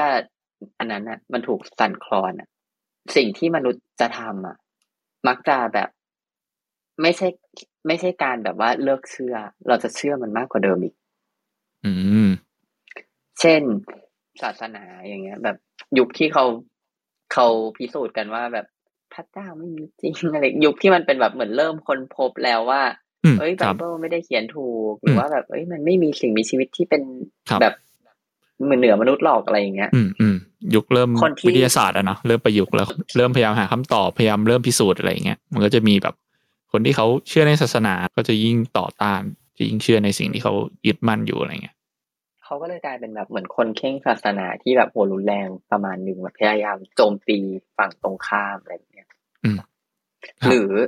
อีกเคสหนึ่งเคสนี้ก็เคยอ่านที่อื่นมาเหมือนกันเป็นเคสที่ตลกมาก คือมันจะมีกลุ่มลัทธิที่อเมริกาที่ทำ ช่วงปีสองพันเว้ยช่วงปีแบบปีสองพันอืมที่มันจะเป็นข่าวโลกแตกจำได้ป่ะปีสองพันไม่ได้เป็นช่วงปีที่เดี๋ยวโลกจะแตกเดี๋ยวอ่าโลอ่ากจะใช่แตกใช่ใช่ปีสองพัน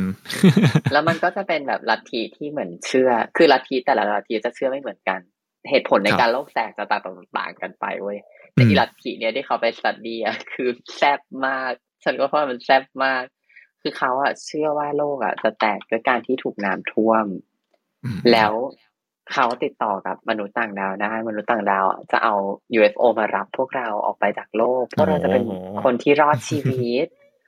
ครับแล้วทุกคนต้องสวดภาวนา ทุกคนจะต้องมาสวดภาวนาที่บ้าน เพื่อส่งสารไปถึงท่านมนุษย์ต่างดาวอะทุกคนก็มาสวดภาวนาสวดภาวนา แล้วก็กลายเป็นลัทธิเนี่ยมันค่อนข้างแบบ เออเขาเรียกว่าอะไรเอ็กซ์คลูซีฟนิดนึงคือไม่ได้แบบอยู่ๆใครจะเข้าก็เข้าได้ แล้วก็พิธีกรรมก็ค่อนข้างซีเรียสแล้วก็หลาย ๆ คนก็คือ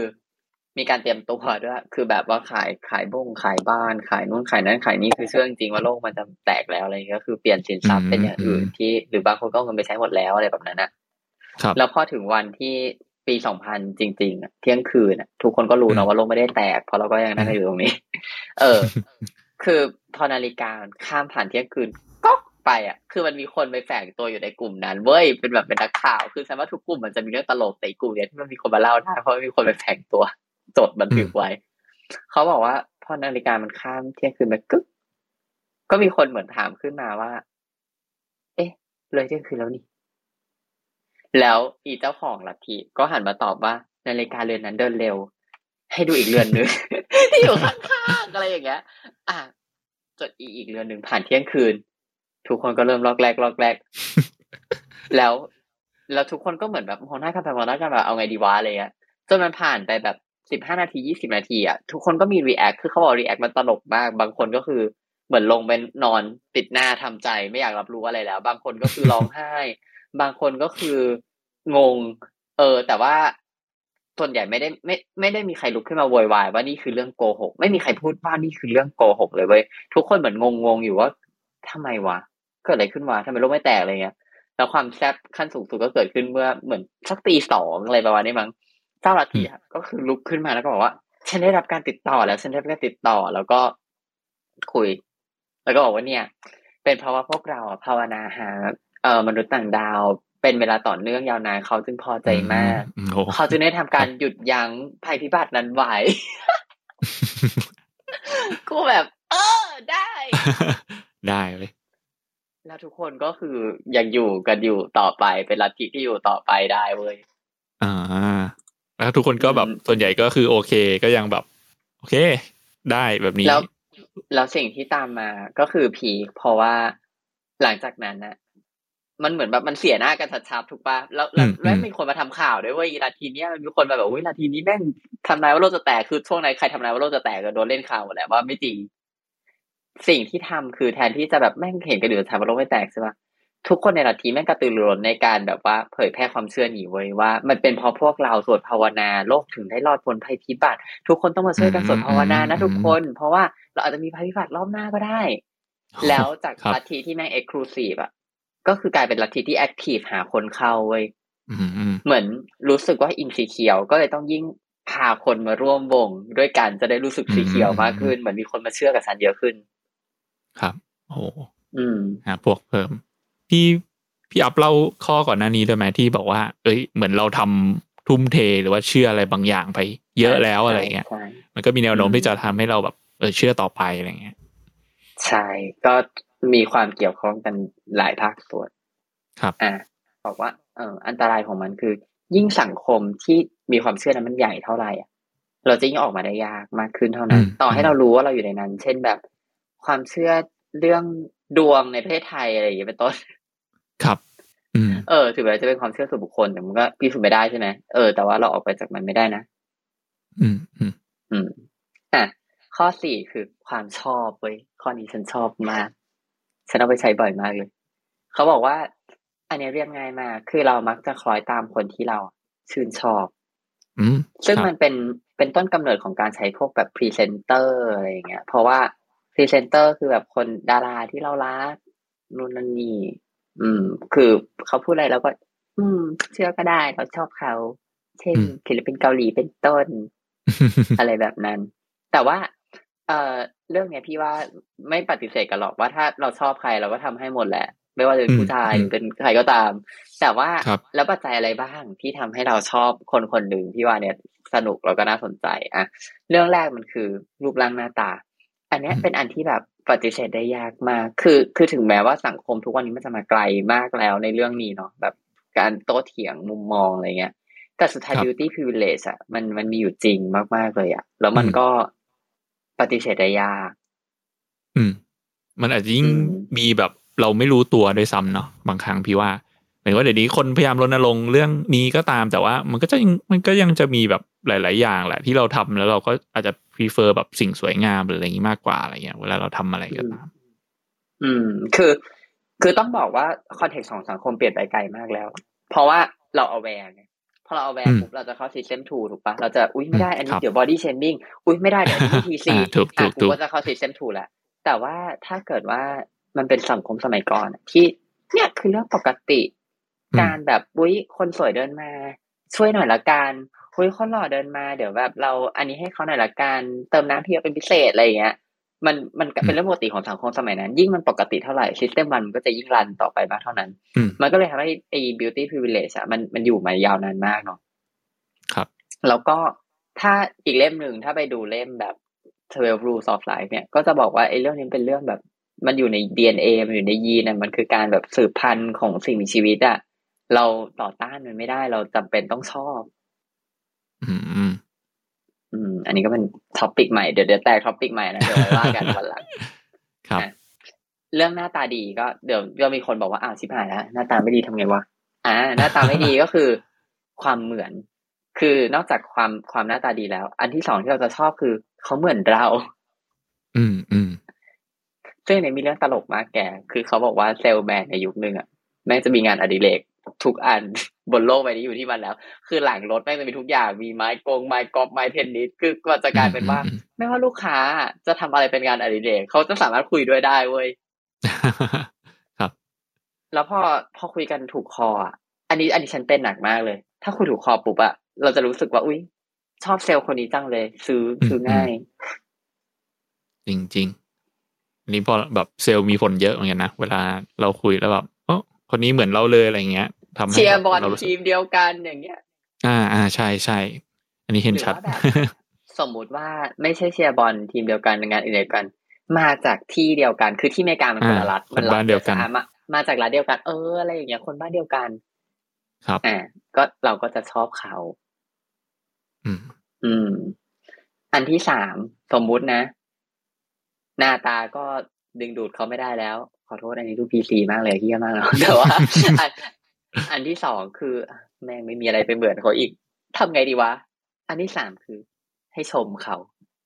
อืมแค่เราไปชมเขาเยอะๆอะเขาก็จะชอบเราแล้ว อันนี้ง่ายมาก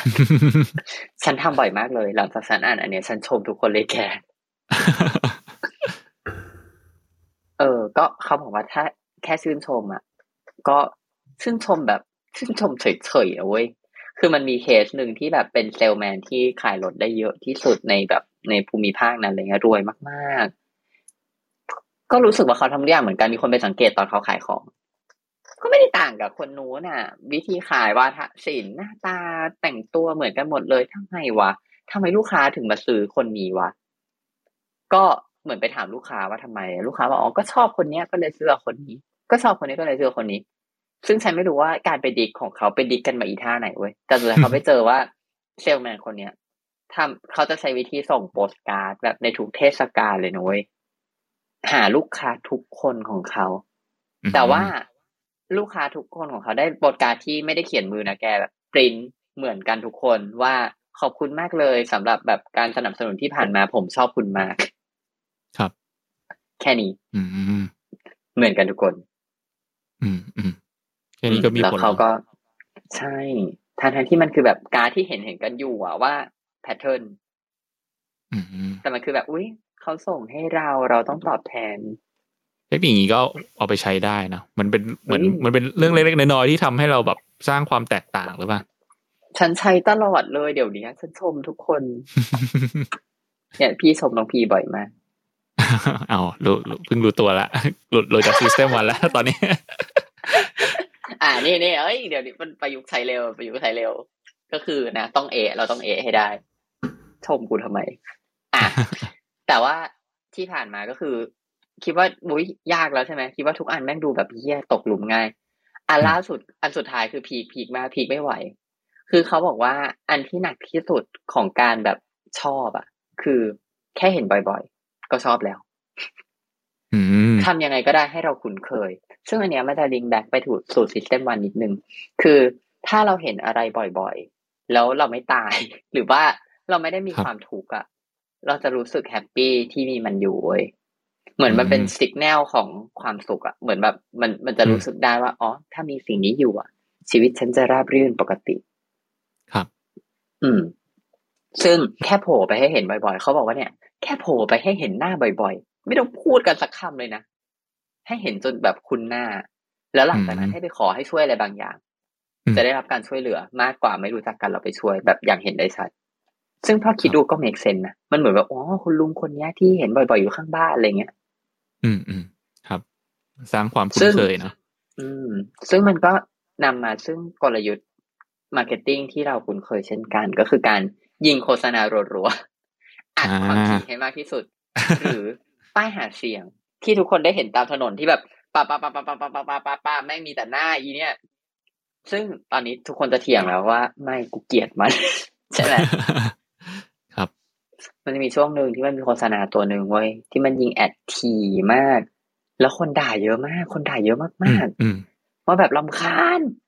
ซึ่งอันเนี้ยมันก็จะมาถึงข้อควรระวังเนาะหรือว่าเป็น notice ของของโจทย์ข้อนี้เลยก็คือ ไอความคุ้นเคยอะ มันต้องมาพร้อมกับความสุขเว้ยต้องมาพร้อมกับช่วงเวลาที่ดี คือถ้าอืมความคุ้นเคยเกิดพร้อมกับช่วงเวลาที่ไม่ดี system ครัมับนก็จะจำแต่จำอีกแบบหนึ่งอืมจำว่าสิ่งเนี้ยเป็นภัย อืมเป็นสัญลักษณ์ของความทุกข์ใช่เราก็จะเกลียดมัน เช่นป้ายหาเสียงที่มันบังทางกูเหลือเกินอะไรอย่างเงี้ยอืมที่อยู่ตรงหรือท่อน้ำพังพังโฆษณาทางพังพังเหี้ยเนี่ย โฆษณาเหี้ยสามสิบวิ skip ไม่ได้เนี่ยเกลียดชิบหาย อืมอืมครับ อืม ก็อันเนี้ย marketing ก็คือต้องคิดอินมาฉันก็คิดอินมาเลยอะว่า หลังจากอ่านอันเนี้ย มันกลายเป็นว่าทุกครั้งที่จะลง ad ที่ไหน หรือว่าทุกครั้งที่จะทำ marketing อะไรอะเราเราจะถามกลับมาถามตัวเองทุกรอบเลยนะว่า ลูกค้าจะมีความสุขที่ได้เห็นสิ่งนี้หรือเปล่าแบบ ถ้าเขาเห็นแล้วเขาไม่มีความสุขอะจะไม่ทำครับ อืม ซึ่ง เอ่อ case study จุดเนี้ยก็น่าสนใจคือเขามีความเชื่อกันมานานละว่าไอความคุ้นเคยอะมันมันเหมือนมันมัน study ต่อๆกันมาเนาะคือพอรู้ว่าความคุ้นเคยน่าจะทำให้แบบเฮ้ยเป็นมิตรกันมากขึ้นอะไรเงี้ยเขาก็มีเคสใหญ่อันหนึ่ง practical ใหญ่คือการรวมโรงเรียน คือปกติที่อเมริกาค่ะเมื่อก่อนโรงเรียนผิวขาวกับผิวดำเขาจะแยกกัน เพราะว่าเขาเรียนตามเขต แล้วเขตอืมของบ้านคนผิวดำอะมันก็จะอยู่ด้วยกันเขตบ้านคนผิวขาวก็อยู่ด้วยกันใช่ไหมเพราะฉะนั้นครับ เขาไม่เคยมาเจอกัน แล้วแม่งก็จะเกลียดกันเป็นแบบปัญหาคาราคาซังที่แก้ไขไม่ได้อะไรเงี้ยเขาก็รู้สึกว่าอะงั้นเราต้องเริ่มตั้งแต่เด็กละกันแบบให้เด็กมันไม่เกลียดกันเดี๋ยวมันโตขึ้นมาเป็นผู้ใหญ่มันจะได้ไม่เกลียดกัน แต่ว่าวิธีที่เขาทำก็คือเหมือนแบบคล้ายๆแบ่งเขตโรงเรียนใหม่ไงให้โรงเรียนมันมีมิกซ์ทั้งคนผิวขาวแล้วก็คนผิวดำไปเรียนด้วยกัน อะพี่เดาเกิดอะไรขึ้นเขาตีกันไหมครับ เออบูลลี่ยับบูลลี่อืมยับแบบยับ ซึ่งเขาบอกว่ามันเป็นเพราะว่าคนเรามันมันอยู่กับสังคมที่ที่เหมือนกับเราไงอืมคือรับเราชอบคนที่เหมือนกับเรา เพราะฉะนั้นเราจะวิ่งไปจับตัวเป็นสังคมกับคนที่เหมือนกับเราก่อน ทีนี้พอมันอืมเกิดการแบ่งฝักแบ่งฝ่ายปุ๊บอะถ้ามันไม่ได้ถูกควบคุมอย่างดีอะมันจะกลายเป็นคอนเทกต์ที่เฮี้ยกว่าเดิม เพราะว่ามันกลายเป็นว่าในในห้องเรียนอะคนผิวขาวก็แบบเหมือนล้อคนผิวดำเหมือนบูลลี่คนผิวดำ อะอืมที่คนผิวดำก็เลยกลายเป็นว่าอะกูคุ้นเคยกับคนผิวขาวในฐานะภัยพิบัติของชีวิต อืม อืม เออครับ อะไรแบบนั้น มันก็ยิ่งไปกันใหญ่เลย คือกลายเป็นความบาดหมางระหว่างผิวขาวกับผิวดำแม่งหนักกว่าการไม่รวมโรงเรียนอีกเว้ยอืม เออ สุดแต่ว่าสุดท้ายก็แก้ได้เนาะแต่วิธีที่เขาแก้ก็คือเหมือนเขาก็คงไปสตัดดี้ต่อสักพักหนึ่งอะไรเงี้ยแล้วก็แก้ด้วยการที่ เอ่อสร้างกฎขึ้นมาว่าถ้า นักเรียนผิวขาวกับผิวดำไม่ร่วมมือกันอะทุกคนจะเสียประโยชน์ อืมครับ เช่นให้ทำรายงาน ทุกคนจะแบบต้องทำคนละ part หนึ่งสองสามสี่ห้าแล้วก็เหมือนต้องมาทำด้วยกัน ต้องแบบเหมือน sharing กัน แต่ว่าแต่ละคนรับผิดชอบ present คนละ part อะไรเงี้ยแล้วก็ถ้าเกิดว่า present ไม่จบอะจะไม่ได้ไปพักเที่ยงอืมอืมเอองื่นซึ่งไขถ้าเป็น เออถ้าเป็นเมื่อก่อนอะเขาจะแบบเหมือนเด็กผิวขาวก็จะแบบเอ้ยพูดอะไรอะ คนผิวดำพูดอะไรวะพูดไม่รู้เรื่องแบบ เออพูดอะไรว่าแม่งโง่อะไรเงี้ยแต่ว่าพอมาเป็นกฎใหม่ใช่ป่ะแม่งก็ล้อเหมือนเดิม มันก็แกล้งเพื่อนบูลลี่ แล้วครูก็จะเดินมาบอกว่าแบบ เออ ก็จะแกล้งเพื่อนอย่างนั้นก็ได้ แต่ว่ามันก็จะไม่เสร็จใช่ไหมแล้วพอไม่เสร็จก็จะไม่ได้ไปไปกินข้าวนะอืมอืมเออ ก็เหมือนสร้าง condition มาว่าแบบเออ ไม่งั้นจะไม่ได้ไปกินข้าวพร้อมกันอะไรเงี้ย ก็เลยก็เลยกลายเป็นว่าอะอะงั้นทำยังไงก็ได้ ให้อีนี่มัน พูดให้ได้ ให้มัน present มาให้ได้อะไรเงี้ย พอ present จนผ่านพ้นไปได้ได้ไปกินข้าวแล้วอะกลายเป็นว่านักเรียนผิวขาวที่ผ่านช่วงเวลานั้นไปอะรู้สึกดีกับเพื่อนผิวดำคนนั้นมากขึ้นรู้สึกแบบเหมือนบอกว่าเออเขาไม่ได้โง่นี่จริง ๆ แล้วเขาก็แค่แบบไม่กล้าพูดกับพวกเรา เออ แต่เขาก็ไม่ได้โง่นะอะไรอย่างเงี้ย อืม อืมอืมมันมันคล้าย ๆ กับว่ามันได้ผ่านช่วงเวลาที่ยากลำบากมาด้วยกันแล้ว มันก็เลยครับมี commitment กันเกิดขึ้น น่าน่าสนใจนะ เรื่องแบบเนี้ยสามารถคิดว่าน่าจะไปประยุกต์ใช้อะไรหลายๆอย่างได้เนาะการแบบทำให้คนคุ้นเคยแต่ว่าอาจจะต้องสร้างเงื่อนไขให้เขารู้สึกว่าเออความคุ้นเคยนั้นนะต้องร่วมมือกันนำมาแบบต้องร่วมมือกันต้องแบบ เออได้สิ่งดีๆอะไรเงี้ยครับ อืม ก็มันก็มีอีกเคสหนึ่งที่น่ารัก อันนี้อะจำไม่ได้ว่ามันคือคนละผิวหรือเปล่า แต่ว่ามันมันน่าจะเป็นแค่แบบนักเรียนสองห้องที่แม่งเกลียดกันสองโรงเรียนอะไรเงี้ย แล้วก็ให้ไปเข้าค่าย ซึ่งที่ฝรั่งเขาชอบทำเนาะที่ไปเข้าค่ายแบบค่ายอืม extreme อะที่ต้องไปปีนปีนโขงปีนอ่าเขาปีนครับเชือกอะไรเงี้ยเออซึ่งแม่งแข่งกันยับเลยเว้ยอีสองคนเนี่ยแข่งแข่งกันแบบเอาให้ตาย แต่ว่าเหมือนเกมด่านสุดอ๋อไม่มันก็แข่งกันอย่างเงี้ยแหละแข่งกันยับชิบหายเลยแล้วก็เกลียดกันไปเลย เกลียดกันกว่าเดิม แต่ว่าอืม เอ่อ trick มันมาอยู่ตรงที่ขากลับเหมือนนั่งรถ คือแม่งไม่ยอมนั่งรถคันเดียวกันเว้ยคือมันมันเหมือนไม่ยอมนั่งรถคันเดียวกันแล้วมันแต่มันถูกบังคับให้นั่งรถคันเดียวกัน มันก็ตีกันบนรถตีตีตีตีรถอืมแม่งตกลม ก็คือโอ้ยเป็นลมที่เหมือนเซตเอาไว้แล้วว่าว่าต้องตกแล้วไปต่อไม่ได้อะไรเงี้ยครับคือวิธีเดียวที่จะทำให้ผ่านไปได้คือทุกคนไม่งต้องลงมาช่วยกันเข็นรถเว้ยอืมแล้วพอมันเข็นรถผ่านฟึบตรงนี้ไปได้อะมันก็กลายเป็นว่าอีพวกนี้มารักกันมากขึ้นเฉยเลยอืม เหมือนตีครักันบมาตั้งนานอะแล้วอยู่ๆมันก็แบบ เออเออเฮียก็เออเมื่อกี้มึงเข็นรถอยู่ข้างกูนี่หว่าอะไรเงี้ยอืมอืมอืม แล้วก็กลายเป็นว่าเหมือนจากที่เกลียดกันอะก็เหมือนมีแบบพอจอดแวะพักอะไรเงี้ยก็ไปซื้อไอติมมาให้อีกคนหนึ่งกินด้วยอะไรแบบนั้นอะอืมครับมันผ่านอืมอุปสรรคมันด้วยกันแล้วเนาะทำให้เกิดความชอบกันมากขึ้นกลมเกลียวรักกัใช่แต่พวกนี้ก็น่าจะเห็นตัวอย่างเยอะอยู่นะ พี่ว่าเหมือนแบบ ที่เขาบอกว่าอะไรนะยามสงบเราลบกันเองอะไรเงี้ยอ่ยามเออลบใช่ร่วมสู้อะไรอย่างงี้อืม พอแบบยามผ่านอุปสรรคผ่านอะไรมาด้วยกันแล้วแบบ มันก็ทำให้แบบมีความคุ้นเคยความผูกพันมากขึ้นเนาะแล้วก็แบบเป็นความชอบอะไรอย่างงี้ซึ่งวิธีออกจากอันนี้ก็คือเนาะอย่างที่พี่รู้เลยพี่ต้องเอะเหมือนแบบอุ้ยพี่อยากชมอีกแล้วเอะหน่อยอะไรเงี้ยซึ่งอันนี้มันจะเป็นอันที่แบบไปอยู่กับพวกแก๊งแบบแก๊งป้ายเซลล์อะ แก๊งแบบอืมทำไมทำไมแฟนเราถึงกดของ shop ไม่อยู่เลยครับตอนสิบเอ็ดสิบเอ็ดเขากดไม่อยู่เลยครับเขาไม่ได้ใช้อะไรเลย คือมันมันเหมือนถูกลิงก์ไปแล้วว่าอ๋อการซื้อของเหล่านี้ทำให้ฉันมีความสุขอืมอืมการได้กดของเหล่านี้ฉันมีความสุขมากเลย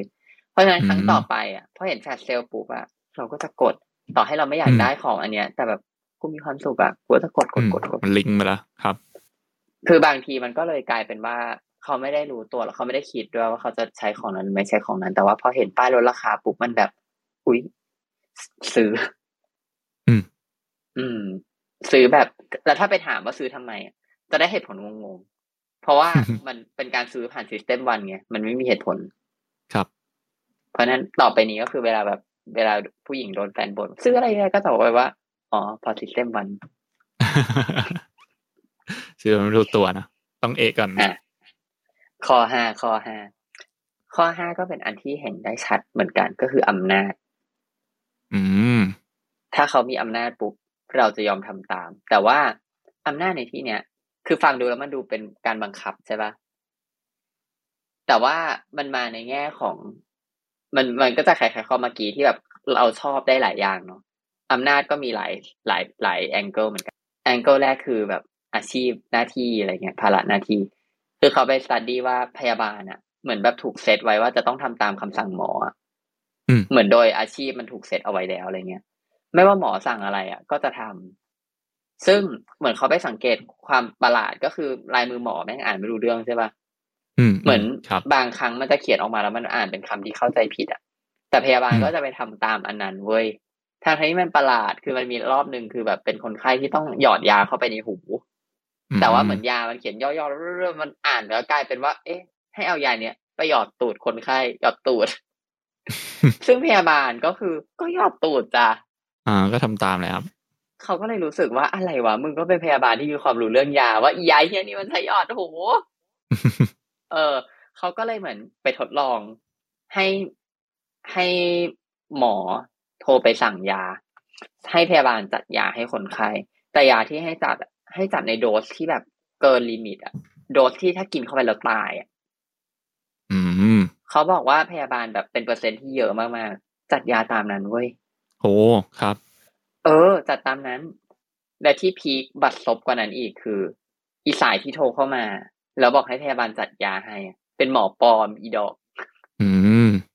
เป็นเหมือนแบบบอกว่าเออเนี่ยหมอจะคือหมอคนนี้นะคือแต่ไม่ใช่หมอคนนั้นจริง ๆ อะ แล้วก็บอกว่าให้จัดยานี้ให้ แล้วพยาบาลก็เดินไปทำตาม อืม เออ ก็เลยกลายเป็นว่าเป็นเรื่องใหญ่โต คือ คือตอนนั้นเหมือนต้องมารื้อ system ไม่ใช่ system one system two นี่ system โรงพยาบาลอะในการแบบสั่งยงสั่งยาว่าต้องผ่านระบบ ต้องมีรายละเอียดอักษรเท่านั้นอะไรอย่างนี้เลยอะเพราะมันกลายเป็นว่า เราไม่รู้เลยว่าวันไหนที่แบบเราก็จะทำตามซิสเต็มวันไปแล้วกลายเป็นว่ามีคนไข้เสียชีวิตอะไรแบบเนี้ยอืม ครับ ซึ่งการทดลองที่สำคัญมากแล้วก็ดังมากของของของไอ้ไบแอดเรื่องเนี้ยไม่รู้พี่เคยได้ยินไหม มันจะเป็นการทดลองที่ให้ผู้ทดลองสองคน คนหนึ่งรับบทคุณครู แล้วอีกคนหนึ่งรับบทนักเรียน คนที่เป็นนักเรียนอะ จะต้องตอบคำถามของคุณครูให้ได้ ถ้าตอบผิดจะโดนช็อตไฟฟ้า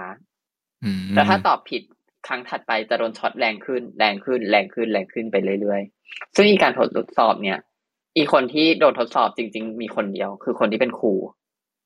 แต่ว่าคนรับที่เป็นนักเรียนอะเป็นเป็นนอมินีคือเป็นเอ่อเป็นเป็นม็อกอัพเหมือนกัน แล้วคนที่เป็นนักเรียนจะจะแบบเข้ามาได้ลุกแบบดูงงดูโง่ๆเหมือนแบบทำตัวแบบไม่มีความรู้ไม่มีการศึกษา แล้วก็จะตอบผิดทุกข้อไว้ตอบผิดแบบตอบไม่ได้เลย แบบไม่ได้ ไม่ได้แบบไม่แปลกใจว่ามันแก้ตอบผิดหรือเปล่า แบบมันน่าจะไม่รู้อะไรเลยอะ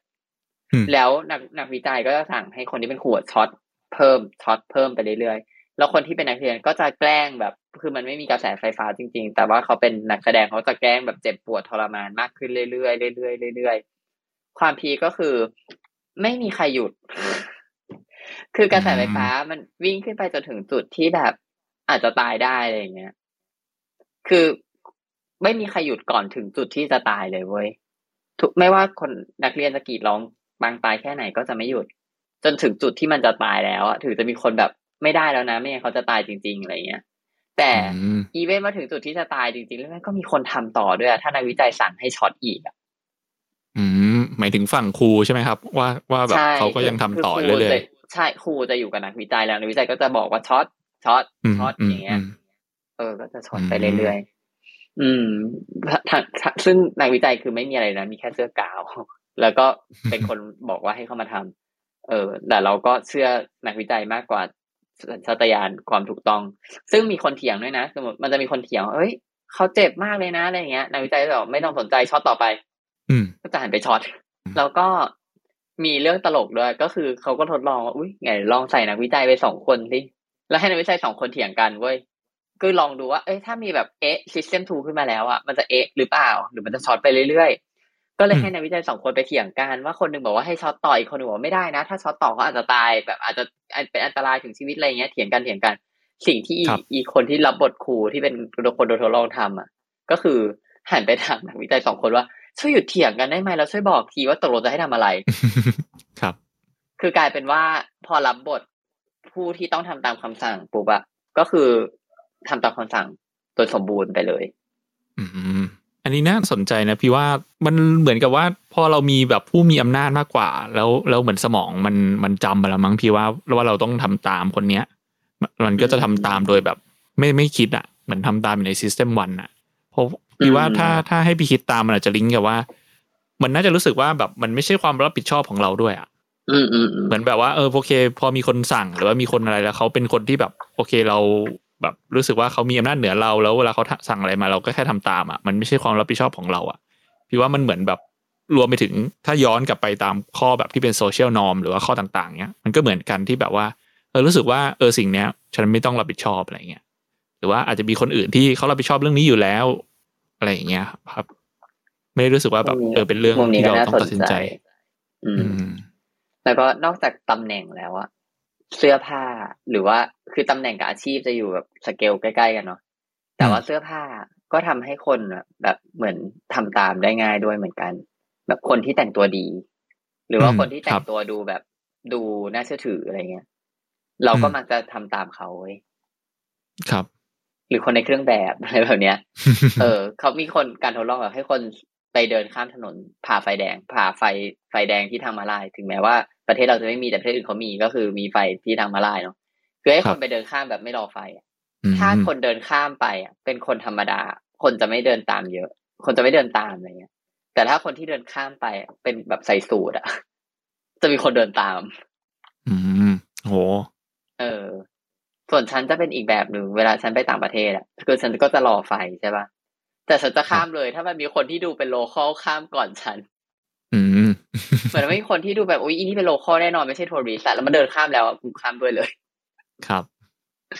เออ ซึ่งอันเนี้ยจะเป็นทริคที่เขาใช้กันเยอะมาก ในในแวดวงต้มตุ๋นเนอะก็คือแบบเวลามาหลอกหลอกให้โอนงงโอนเงิน หรือหลอกคนแก่อะไรเงี้ย มันจะมาในรูปแบบของพนักงานธนาคารทางาน DHL ตำรวจช่วงนี้เออ คือ DHL อะอาจจะไม่สำเร็จเพราะอะไรเพราะเป็น DHL เว้ยแต่ถ้าถ้าเป็นอืมมันจะต้องมาเป็นแบบกรมสรรพากรมันจะต้องมีอืมอืมติดต่อจากกรมสรรพากรใช่เออกรมครับสรรพากรของช้อปปี้ก็เลยต้องเป็นตำแหน่งที่รู้สึกว่า อุ๊ย เราต้องเราต้องคอมพลายเช่นแบบเป็นตำรวจ มาหลอกว่าครับเป็นตำรวจ มาหลอกว่าเป็นนายธนาคาร มาหลอกว่าเป็นอะไรอย่างเงี้ย คนแบบไอ้เหี้ยต้องเชื่อไว้ก่อนชิบหายแม่งเป็นตำรวจอะไรอย่างนั้นอะแล้วเราก็มักจะเชื่อ จากผู้เชี่ยวชาญมากเป็นพิเศษ อันนี้ก็อันนี้ก็อันนี้ก็ชัดเช่นอืมถ้าพี่พูด theory การตลาด คนก็จะต้องเชื่ออะกูเป็น marketing อะหรืออย่างวันเนี้ยเนี่ยที่พูดพูดไปเนี่ยถ้าบอกว่าเมื่อกี้โกหกหมดเลยอะคนเชื่อไปแล้วกี่คนอะครับ อืม ก็ก็เลยกลายเป็นว่าเรามักจะคิดเอาเองว่าผู้เชี่ยวชาญก็จะต้องถูกแหละครับแล้วก็เชื่อเขา มันก็เลยมาถึง เอ่อเทอรี่การทำโฆษณาแบบที่ใช้หมอ ใช้แบบอืมรุ่นนั่นอืมนี่ เออ แบบรับรองโดยแพทย์ผิวหนังอะไรแบบถือแต่ว่าแพทย์ผิวหนังที่มาเล่นในโฆษณาไม่ใช่แพทย์นะ เป็นนักแสดงที่จ้างมา ครับ อืมน่าสนใจ แล้วมีมีมีเคสมีตัวอย่างอื่นไหมครับ เกี่ยวกับเรื่องนี้เรื่องอำนาจเรื่อง ตัวอย่างตลกอีกอันหนึ่งก็คือแต่อันนี้ไม่แน่ใจว่ามันเป็นเป็นเพราะอะไรกันแน่นะคือเขาบอกว่ามันจะมีรถเอารถอะไปแบบรอกลับรถ แล้วก็ ไม่กลับรถสักทีหรือว่าไม่อ้าวไม่ไม่ยอมไปตอนไฟไฟเขียวแล้วอะแล้วดูว่าจะโดนบีบแต่ภายในกี่วินาที ก็คือถ้าเป็นรถที่แบบรถรถแพงอะจะไม่ค่อยโดนบีบแต่อืมอืมแต่ถ้าเป็นรถแบบรถรถยูรถญี่ปุ่นรถแบบรถถูกอืมๆรถเล็กอะจะโดนบีบแต่ตั้งแต่แบบแป้นแรกเลย อืมเออ ก็เลยกลายเป็นว่าเหมือนเขาบอกว่ามันจะมีประมาณสามปัจจัยใหญ่ๆแหละ ที่ ที่กำหนดว่าคนเนี้ยมีอำนาจเหนือกว่าเราหรือเปล่าแล้วเราต้องคอมพลายก็คืออันแรกคือตำแหน่งอืมอันที่สองคือความจริงๆมีแค่สองอันแหละอันที่สองคือความรวย ซึ่งความรวยอืมมันสื่อออกมาผ่านเสื้อผ้ารถของใช้บ้านอะไรเงี้ย ถามว่าทำไมรวยแล้วเราต้องคอมพลายคือ มันมักจะเป็นมันมันกลายเป็น social context เนาะที่ถูกเซตมาว่าคนรวยมักจะอยู่ใน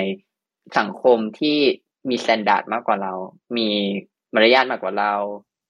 รู้ในสิ่งที่ควรไม่ควรมากกว่าเรา มีการศึกษามากกว่าเรา เราก็เลยต้องเชื่อตามเขาอะไรเงี้ยมันเหมือนแบบแรดเดอร์กันอยู่ในหัวหลายชั้น ครับ แต่ว่าก็เราก็เอะได้แหละ เพราะว่าทุกวันนี้เราก็เริ่มไม่ไม่ทำตามคนรวยแล้วไงเพราะเราเอะกันแล้ว ว่าอ๋อไม่อืมไม่ถูกจ้ะครับอะข้อสุดท้ายดีกว่า ข้อสุดท้ายก็คือเรื่องความหายาก ความหายากเนี่ย ง่ายมาก มันคือแบบนาทีทองอะพี่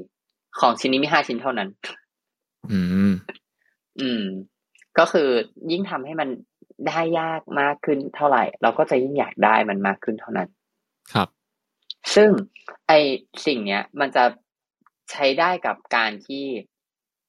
ทำให้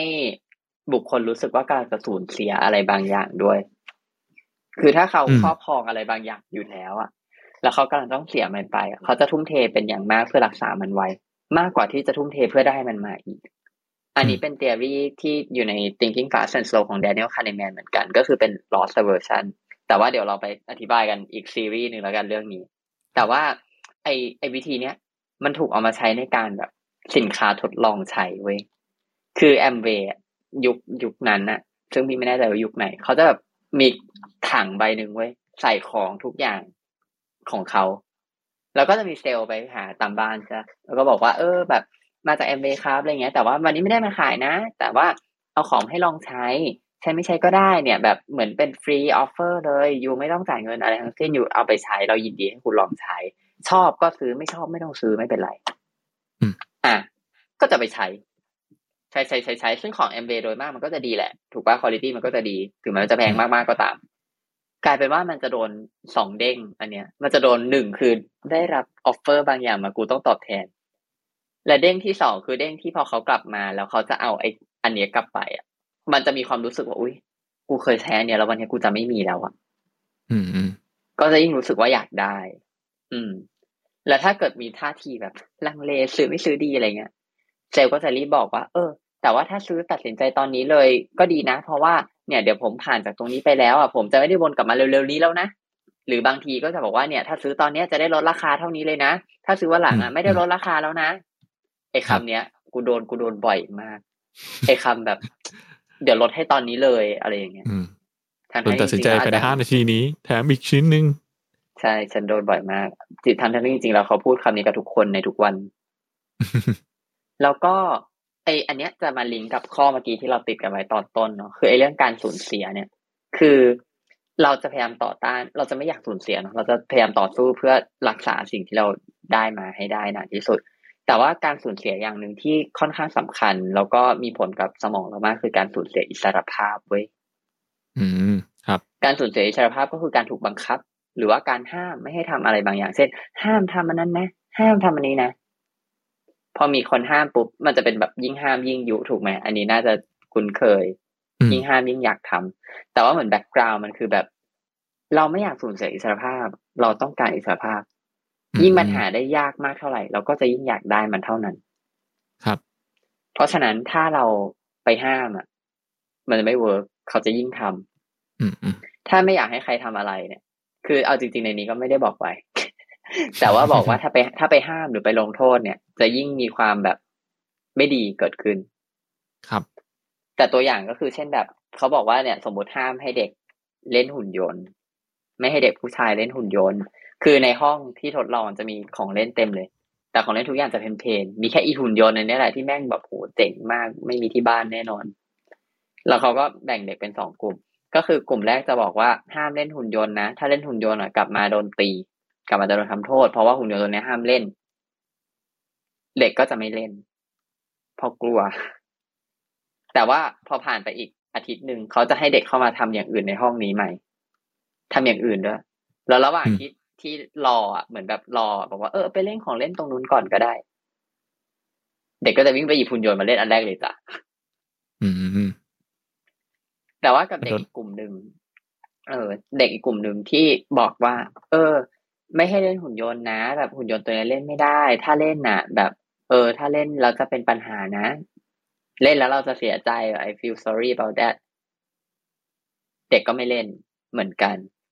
แต่กลายเป็นว่าพอเอามาอยู่ในห้องนี้อีกรอบหนึ่งอะเด็กก็ยังไม่เล่นหุ่นยนต์เหมือนเดิม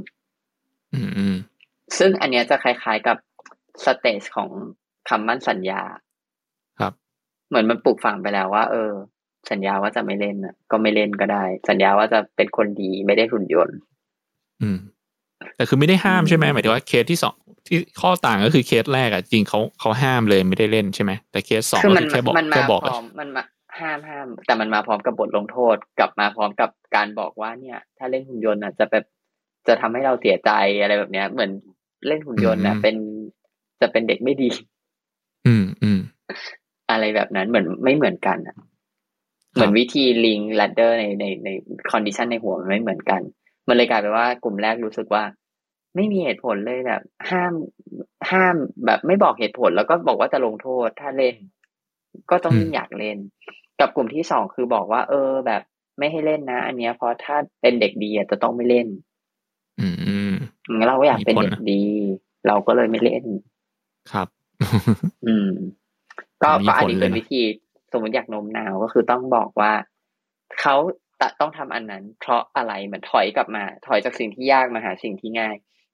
ขอสิ่งที่ง่ายๆก่อนพอขอสิ่งที่ง่ายมันของ่าย แล้วมันจะแลดเดอร์ไปหาอันที่ยากขึ้นอืม แล้วก็มีตัวอย่างที่ก็ก็น่าสนใจดีในบทนี้เนาะจะเป็นแบบว่า เนี่ย คู่รักที่ยิ่งถูกกีดกันจากพ่อแม่มากเท่าไหร่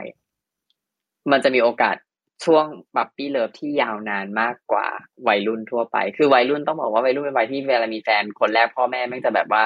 concern กันทุกกันทุกคนแหละไม่ว่าจะตะวันตกหรือตะวันออกเนาะแต่ว่ายิ่งกีดกันมากเท่าไหร่อะไอความรักนั้นนะมันจะยิ่งยาวนานมากเท่านั้น ยาวนานในที่นี้ไม่ได้หมายความว่าจะไม่เลิกกันเลยนะแต่มันจะกลายเป็นความรักที่ยาวนานเกินกว่าที่จะเป็นถ้าถ้าเกิดไม่มีใครมากีดกันเลย อืมครับ เพราะมันเหมือนแบบโอ้กว่ากูจะได้คบกันอะไม่เลิอืมกอืมอืมเออ แล้วก็เหมือนมีคนคนขำขำแซวว่าเนี่ยโรมิโอจูเลียตอะ ถ้าเกิดว่าพ่อแม่บ้านมันไม่ห้ามอะ มันก็คงคบกันปีสองปีแล้วมันก็เลิกกัน ครับ แล้วก็มีจริงบอกว่าครับเนี่ย คนเราเนี่ยจะเชื่อมีแนวโน้มว่าจะเชื่อถือข้อมูล ในหนังสือหรือในภาพยนตร์วิดีโออะไรก็ตาม ที่ถูกแบนมากขึ้นอืมโดยที่ไม่คได้รับดูด้วยนะ พีคมากสมมติบอกว่าเนี่ยหนังสือเล่มเนี้ยโดนแบน ห้ามอุ้ยห้ามขายในประเทศไทย หนังสือเล่มนี้โดนแบนห้ามขายในประเทศไทยอย่างเงี้ย ยังไม่ได้อ่านเลยนะครับแต่จะรู้สึกว่าเนื้อหาข้างในต้องจริงแน่ๆเลย ถ้าไม่จริงเขาไม่แบนหรอกอืมอืม น่าสนใจ เออ แต่จริงๆจะจริงหรือไม่จริงก็ไม่รู้นะ ยังไม่มีใครรู้ว่าไหนยังไม่รู้เลยว่าเนื้อหาข้างในดีหรือไม่ดีเป็นยังไงไม่รู้ แต่ขออนุญาตเชื่อไว้ก่อน ครับ อืม ก็ก็จะเป็นดีมานะฟอลลงกฎข้อนี้เหมือนกันอีกหน่อยอยากให้แล้วก็ใครเชื่ออะไรต้องแบนแบนมันก่อนต้องห้ามเออทุกวันนี้เขาเขาก็แบนเยอะอยู่นะ หรือจริงเป็นแผนของเขาที่อยากให้เราเชื่อนะ แล้วก็อีกกฎข้อเนี้ยจะแบบว่าทบทวีคูณในเรากลับมาที่เรื่องการช้อปปิ้งของคุณผู้หญิง อีกครั้งหนึ่งคุณผู้หญิงจะได้มีข้ออ้างไปอธิบายได้ คืออีกอีของเซลล์เนี่ย จะเป็นแบบว่ามหกรรมว่ากูต้องได้เพราะอะไร เพราะว่านอกจากมันจะหาได้ยากแล้ว มันก็คือเป็นนาทีทองเนาะหายากอืมมันจะถูกแย่งกันเว้ยมันต้องเป็นของที่ต้องแย่งกัน เช่นแบบแฟลชเซลใครกดก่อนได้ก่อนอะไรเงี้ยอืมอืมยิ่งแย่งกันก็จะยิ่งรู้สึกหายาก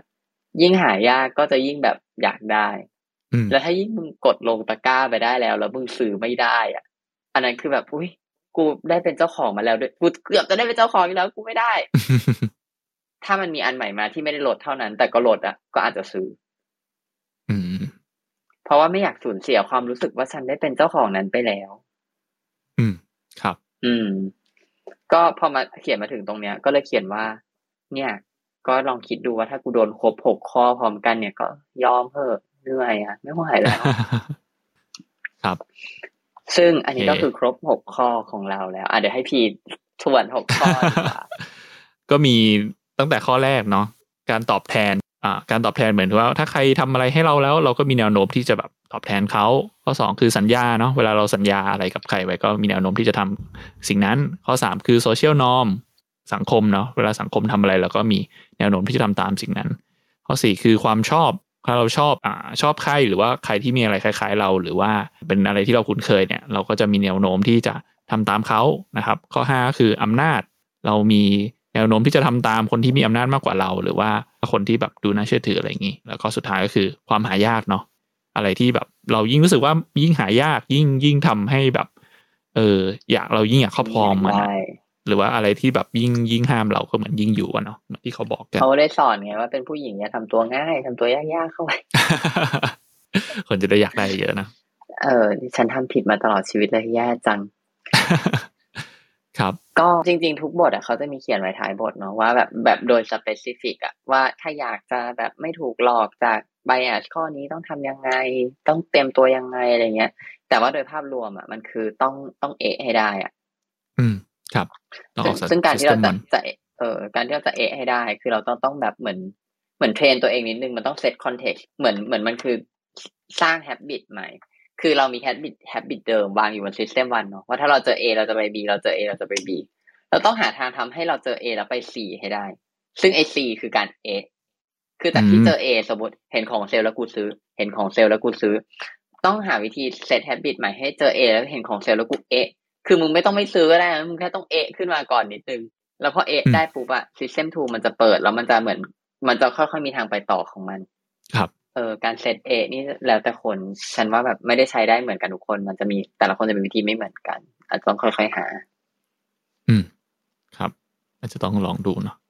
อันนี้ อันนี้เป็นข้อสังเกตละกันจากที่ฟังพี่อัพเล่านะพี่ว่าที่ที่พี่สังเกตพี่คิดว่าเรามีอำนาจตัดสินใจในสิ่งนั้นหรือเปล่าอะไรเงี้ย อืม เหมือนแบบว่า อย่างเรื่องการตอบแทนอะไรเงี้ย พอพอเรารู้สึกว่าเอ้ยเขาทำให้เราแล้ว เราก็รู้สึกว่า เออ เราก็เลยคิดแบบตัวมันว่า เราก็ต้องทำอะไรคืนให้เขาอย่างเงี้ย โดยที่เราไม่ได้คิดหรืออะไรเงี้ยหรืออย่างการสัญญาอย่างเงี้ยก็คือสัญญาไปแล้วเราก็ต้องทำอย่างเงี้ย คือเราไม่ได้แบบมีอำนาจในการตัดสินใจแล้วว่าเออจะทำหรือไม่ทำแต่ว่าสิ่งที่เขาทำมาเราก็ต้องทำไปโซเชียลน้องเหมือนกันเฮ้ยคนอื่นเขาทำทำหมดแล้ว เราก็ทำตามเขาอะไรเงี้ยหรือว่าการมีอำนาจอย่างเงี้ยพี่รู้สึกว่าเออหนึ่งหนึ่งมันเกิดจากว่าเรามีอำนาจในการตัดสินใจหรือเปล่าอะไรเงี้ยคิดว่างั้นนะ อย่างแบบของหายากอย่างเงี้ย เราแค่แบบของหายากเนี่ยจะเป็นอีกเคสหนึ่งแต่ว่าพี่คิดว่าแบบเออพอเจอของหายากเนี่ย มันก็เหมือนใจเราก็คิดแล้วว่า เอ้ย สิ่งเนี้ยเราต้องได้มันมานะโดยที่เราไม่ได้แบบมีอำนาจในการตัดสินใจอีกต่ออีกต่อไปแล้วอะเออเหมือนแบบว่ามันเป็นออโต้แบบว่าโอเค ฉันต้องได้สิ่งนี้มาเงี้ยมันก็เลยจะกลับมาเหมือนที่เขาพูดเรื่อง System 1 System 2ก็คือว่า ในขณะที่เราไม่มีในอำนาจในการตัดสินใจ หรือว่าเราคิดว่าคนอื่นตัดสินใจให้ หรือว่า เออเรื่องนี้มันไม่ต้องตัดสินใจนะ เราก็จะอยู่ใน System 1ก็คือเราไม่ได้คิดอะไรเลยทำตามแบบสิ่งที่เข้ามาหรือว่าสิ่งที่อะไรมาอะไรเงี้ย อืม อันนั้นจะเป็นที่พี่แบบตกผลึกได้จากที่ฟังพี่อัพอะนะแต่ว่าถ้าเราอยากได้หลุดจากลูปเนี้ยเราต้องทำให้รู้สึกตัวว่า เอ้ย เรามีอำนาจตัดสินใจนะถ้าพี่คิดอย่างนั้นนะเออเราแบบเราสามารถเลือกทางอื่นได้นะแล้วมันจะได้แบบเอะว่าเอ้ยมันใช่เหรอแบบเนี้ยแล้วก็โดดไปที่ System 2 แล้วพอเข้า System 2 เราก็จะคิดว่า โอเค แล้วถ้าเรารู้แล้วว่าเราแบบ เลือกได้นะ แล้วเราจะเลือกทางไหนอะไรเงี้ย อืมอันนั้นเป็นแบบสิ่งที่ตกผลึกมาจากหกข้อนะอืมที่โดน influence มา จริงๆ ต้องบอกว่าโดยหนังสืออะมัน practical มากเนาะแล้วมันก็เป็นแบบเป็นเป็น execution view มากเลย คือ เวลาอ่านหนังสือแบบเนี้ยข้อดีของมันเลย ก็คือมันย่อยง่ายเพราะมัน list มาให้แล้วหกข้อ ทุกข้อมีตัวอย่าง ทุกข้อมีบอกว่าจะใช้ยังไงใช้แบบไหน มันเอาไปใช้ได้เลย แต่ว่าต้องบอกว่ามันไม่ได้เข้าใจ คือคือ อันนี้คือพี่อะเหมือนแบบแอดเสริมให้เยอะเหมือนกัน มันก็เลยเหมือนมีเหตุมีผลของมันใช่ปะแต่ถ้าอืมอ่านเองในหนังสืออะมันจะมาเป็นแนวแบบ เชื่อสิเราทำการพิสูจน์มาแล้ว แต่ว่าเราจะไม่รู้หรอกว่าทำไมเราต้องเชื่อวะมันคือคือเราจะเห็น pattern แต่เราจะไม่ get ว่าทำไมถึงเกิด pattern นี้ อืมอืมแต่ว่าสิ่งที่ทำให้ get ว่าทำไมถึงเกิด pattern นี้ เช่นการที่บอก แบบอย่างการที่พี่บอกว่าเฮ้ยเนี่ยพอเขามีความสุขเขาจะ fall ใน system one ต่อไปอะไรเงี้ยมันเป็นอันที่พี่ add เข้ามาเองจากหลังจากที่อ่านหนังสือแล้ว เออ มันครับมันมันก็เลยเป็นพาที่พี่รู้สึกว่าหนังสือ แนวทฤษฎีกับหนังสือแนวแนว how to อะมันมีเสน่ห์ที่ไม่เหมือนกัน คือ how to อะก็จะเหมาะกับการที่เอาไปใช้เลยนั่นแหละมันจำง่ายจริงๆเขาย่อยมาให้ในหมวดหมู่ที่ดี แต่ว่าหนังสือแนว theory ที่อ่่านยากคือทุกเล่มอ่านยากหมดหนังสือที่ติดท็อป 10 อ่านยากมันจะเป็นแนว theory จ๋าๆเนาะแต่ว่ามันคือเหมือนอ่านเล่มหนึ่งแล้วมันจะปูรากฐานให้ความเข้าใจของเรา ซึ่งถ้าเป็นสาย psychology อะ thinking fast and slow คือแบบที่สุดมันคือรากฐานจริง ๆ ก็แต่เป็นอันที่มีมีมีคนเคยบอกพี่ว่ามันเป็นเล่มที่อ่านยากที่สุดเล่มหนึ่งอะไรประมาณเนี้ย เออซึ่งก็ยากจริง แต่คิดว่า ก็น่าสนใจดีเดี๋ยวถ้ามีเวลาจะเอาเล่มนั้นมาเล่าเล่าให้ฟังแบบที่ง่ายหน่อยละกัน เพราะว่าเล่าเล่มนั้นปุ๊บทุกคนก็จะได้เกตแล้วว่าอะ system 1 คืออะไร system 2 คืออะไรแล้ว theory แบบ loss aversion หรือว่า4 4มันเป็นยังไง แล้วพอไปต่อเล่มอื่นจะสนุกมากเลยเพราะมันเหมือนมีมีอยู่ในหัวอยู่แล้วว่าอ๋อ มันเป็นเพราะอย่างนี้อืมอืมอืมครับ โอเค ก็คือหมายถึงว่าที่อธิบายเพิ่มเติมอันนี้ก็คือเป็นที่พี่อัพ เสริมมาเนาะส่วนใหญ่จริงๆในหนังสือเล่มนี้ใช่ส่วนใหญ่เขาจะบอกเป็นตามหกข้อเมื่อกี้เนาะแล้วก็บอกส่วนใหญ่เป็นเคสแล้วก็เคสตัดดี้มันหรือจะว่าเป็นแบบเป็นก็บอกมันจะมาอเป็นย่างนี้อย่างนั้นอย่างนั้นเคสเป็นข้อข้อใช่แล้วก็บอกทำอย่างจรินี้งสิทำอย่างนี้สิเพราะจริงหลาย ๆ ข้อมันก็ดูแบบแอบมีลิงก์ลิงก์กันค่อนข้างลิงก์กันอยู่เยอะเหมือนกันเนาะพี่ว่าจริงๆมันรากฐานคงจะมาจะแบบทฤษฎีแบบข้อเดียวกันอะไรเงี้ยใช่ คือจะบอกว่าตอนอ่าน thinking fast and slow จบใหม่ๆแล้วมันมีแค่ system 1กับ system 2ฉันติดมากคือ ฉันมองทุกอย่างเป็น system 1กับ2ไม่ว่าใครจะทำอะไรที่ไหนอย่างไรกูจะอ่านี่ system 1อ่านี่ system 2สนุกมาก แล้วเราก็เราเชื่อมากเลยอะมันแบบ อันนี้ก็ก็เป็นอีก bias แบบอีกแบบหนึ่งเพราะเราเชื่อเขาเพราะเขาเป็นนักเขียนที่เก่งมากแล้วเราก็รักเขามากเลยเงี้ยเราก็เชื่อว่ามันจริงมันเป็นแบบ singularity เหมือนแบบมีแค่สอง system บนโลกนี้เท่านั้นแหละอะไรแบบเนี้ย แต่ว่าอ่านอ่านไปปีที่แล้วมันมีโอกาสได้อ่านเออปีที่แล้วแหละต้นปีเล่มใหม่ มันชื่อ elastic อืมคือเขียนย่อไว้แล้ว แต่จำจำอะไรจำชื่อคนเขียนไม่ได้จริงๆขออภัย แต่ว่า elastic อะจากความจากการสรุปและความเข้าใจของพี่อะพี่รู้สึกว่ามันคือ system แบบพี่เรียกมันว่า system tree เว้ยมคือในเล่มนั้นน่ะ มันเรียกว่า elastic thinking คือการแบบคิดแบบยืดหยุ่นแต่ว่าในในสารระบบสมองพี่อะพี่คือพี่ก็จะมีแบบ theory ในหัวพี่กองกองกองกองไว้จัดบทหมู่ไว้ใช่ปะพี่รู้สึกว่าเฮ้ยสิ่งเนี้ย มันไม่ใช่ทาง system 1 แล้วก็ไม่ใช่ทาง system 2 มันเป็นวิธีคิดแบบใหม่ที่ไม่มีในสองอันนั้นมาก่อน แล้วเราก็รู้สึกว่า เออ มันมันมีจริง ๆ ด้วยว่ะ system แบบ another system เพราะฉะนั้นจริงๆเราในอนาคตเราอาจจะค้นพบอะไรที่ต่อยอดออกไปอีก คือหนึ่งสองเป็นพื้นฐานเนาะแต่วันนี้ก็เจออันที่สามมันก็อาจจะเจออันถัดไปอีก แต่ว่าอย่างน้อยๆเนี่ย e หนึ่งสองนี่คืออยู่มานานมากแล้วนะแล้วก็ใช้ได้กับทุกเล่มอะคือจริง ๆอ่านจิตวิทยาสิบเล่มใช้ได้สิบเล่มอืม ครับ มันอาจจะเปลี่ยนไปตามบริบทสังคมด้วยหรือเปล่าเหมือนไม่ว่าเราไม่เหมือนเปลี่ยนไปตามวิทยาอ๋อเหรอศาสตร์ความก้าวหน้าแกอ๋อเหมือนวัดคลื่นสมองอะไรเงี้ย เราไม่ครัเจบออะไรแปลกๆแล้วก็แบบ เอ๊ะอืมไม่เหมือนที่คิดไว้นี่หว่าอะไรแบบเนี้ย อืมอืมครับก็ยังมีการค้นพบอยู่เรื่อยๆเนาะในใช่อนาคอุ้ตยก็อีจะลาสมีติกอีลาสติกเต็มไปด้วยกันแบบวัดคลื่นสมองการคนคือมีอืมเทคโนโลยีเข้ามาช่วยเยอะขึ้นมากๆแล้ว ครับ โอเค ได้เลยงั้นวันนี้น่าจะประมาณนี้แหละโอ้วันนี้ยาวมากเลย เกือบสองชั่วโมงจเนาะริงก็ใช่ขอบคุณพี่อัพมากเลยเนาะวันนี้มาเล่าให้ฟังแล้วก็แบบดีที่มีทฤษฎีอธิบายเพิ่มเติมให้เห็นภาพเพิ่มด้วยอะไรอย่างนี้ก็คิดว่าแบบเออน่าจะไปปรับใช้กันได้เนาะเล่มนี้ก็น่าสนใจเหมือนกัน influence ได้ ก็ขอบคุณทุกคนมากๆที่อยู่ด้วยกันค่ะ ก็หวังว่าจะอยู่กันไปเรื่อยๆเนาะครับ แล้วก็โอเคมีอะไรติชมก็บอกได้ ทุกเรื่องทุกเรื่องเลยจริง ๆ ค่ะ ก็ขอบคุณมากๆค่ะ ที่เข้ามาฟังกันครับก็วันนี้ถ้าใครฟังแล้วมี feedback อะไรก็สามารถ inbox ส่งไปที่เพจได้นะครับ เพจวันนี้สรุปมานะครับ ชอบไม่ชอบตรงไหนหรือว่าอยากให้เราเสริมตรงไหนหรือว่าอะไรยังไงก็ inbox ไปได้นะครับ แล้วก็อ่ารอบหน้าเนี่ยก็จะเป็นอีกเสาร์หนึ่งเนาะตอนนี้เราจัดเป็นประจำเสาร์เป็นเสาร์นะครับ ถ้าใครชื่นชอบก็สามารถกด follow ผมไว้ได้ หรือว่ากด subscribe ใน YouTube ไว้ได้นะครับ แล้วก็จริงๆถ้ามีเรื่องอะไรอยากฟังเนาะต้องไปดูในเพจ อ่านให้นะครับ ที่มีสรุปหนังสือไว้แล้ว แล้วก็ลองเลือกดูว่าอยากฟังพี่อัพเล่าเล่มไหนเพิ่มเนาะหรือว่าเล่มไหนอ่านแล้วยังรู้สึกว่าเอ้ยไม่จุใจพออยากให้พี่อัพมาเล่าเนี่ยมันอาจจะได้แบบอรรถรสหรือว่าได้อะไรมากกว่าที่อ่านสรุปอีกเนาะก็ขอบคุณทุกคนมากๆนะครับ ที่เข้ามาฟังกันแล้วก็ขอบคุณพี่อัพมากเลยครับ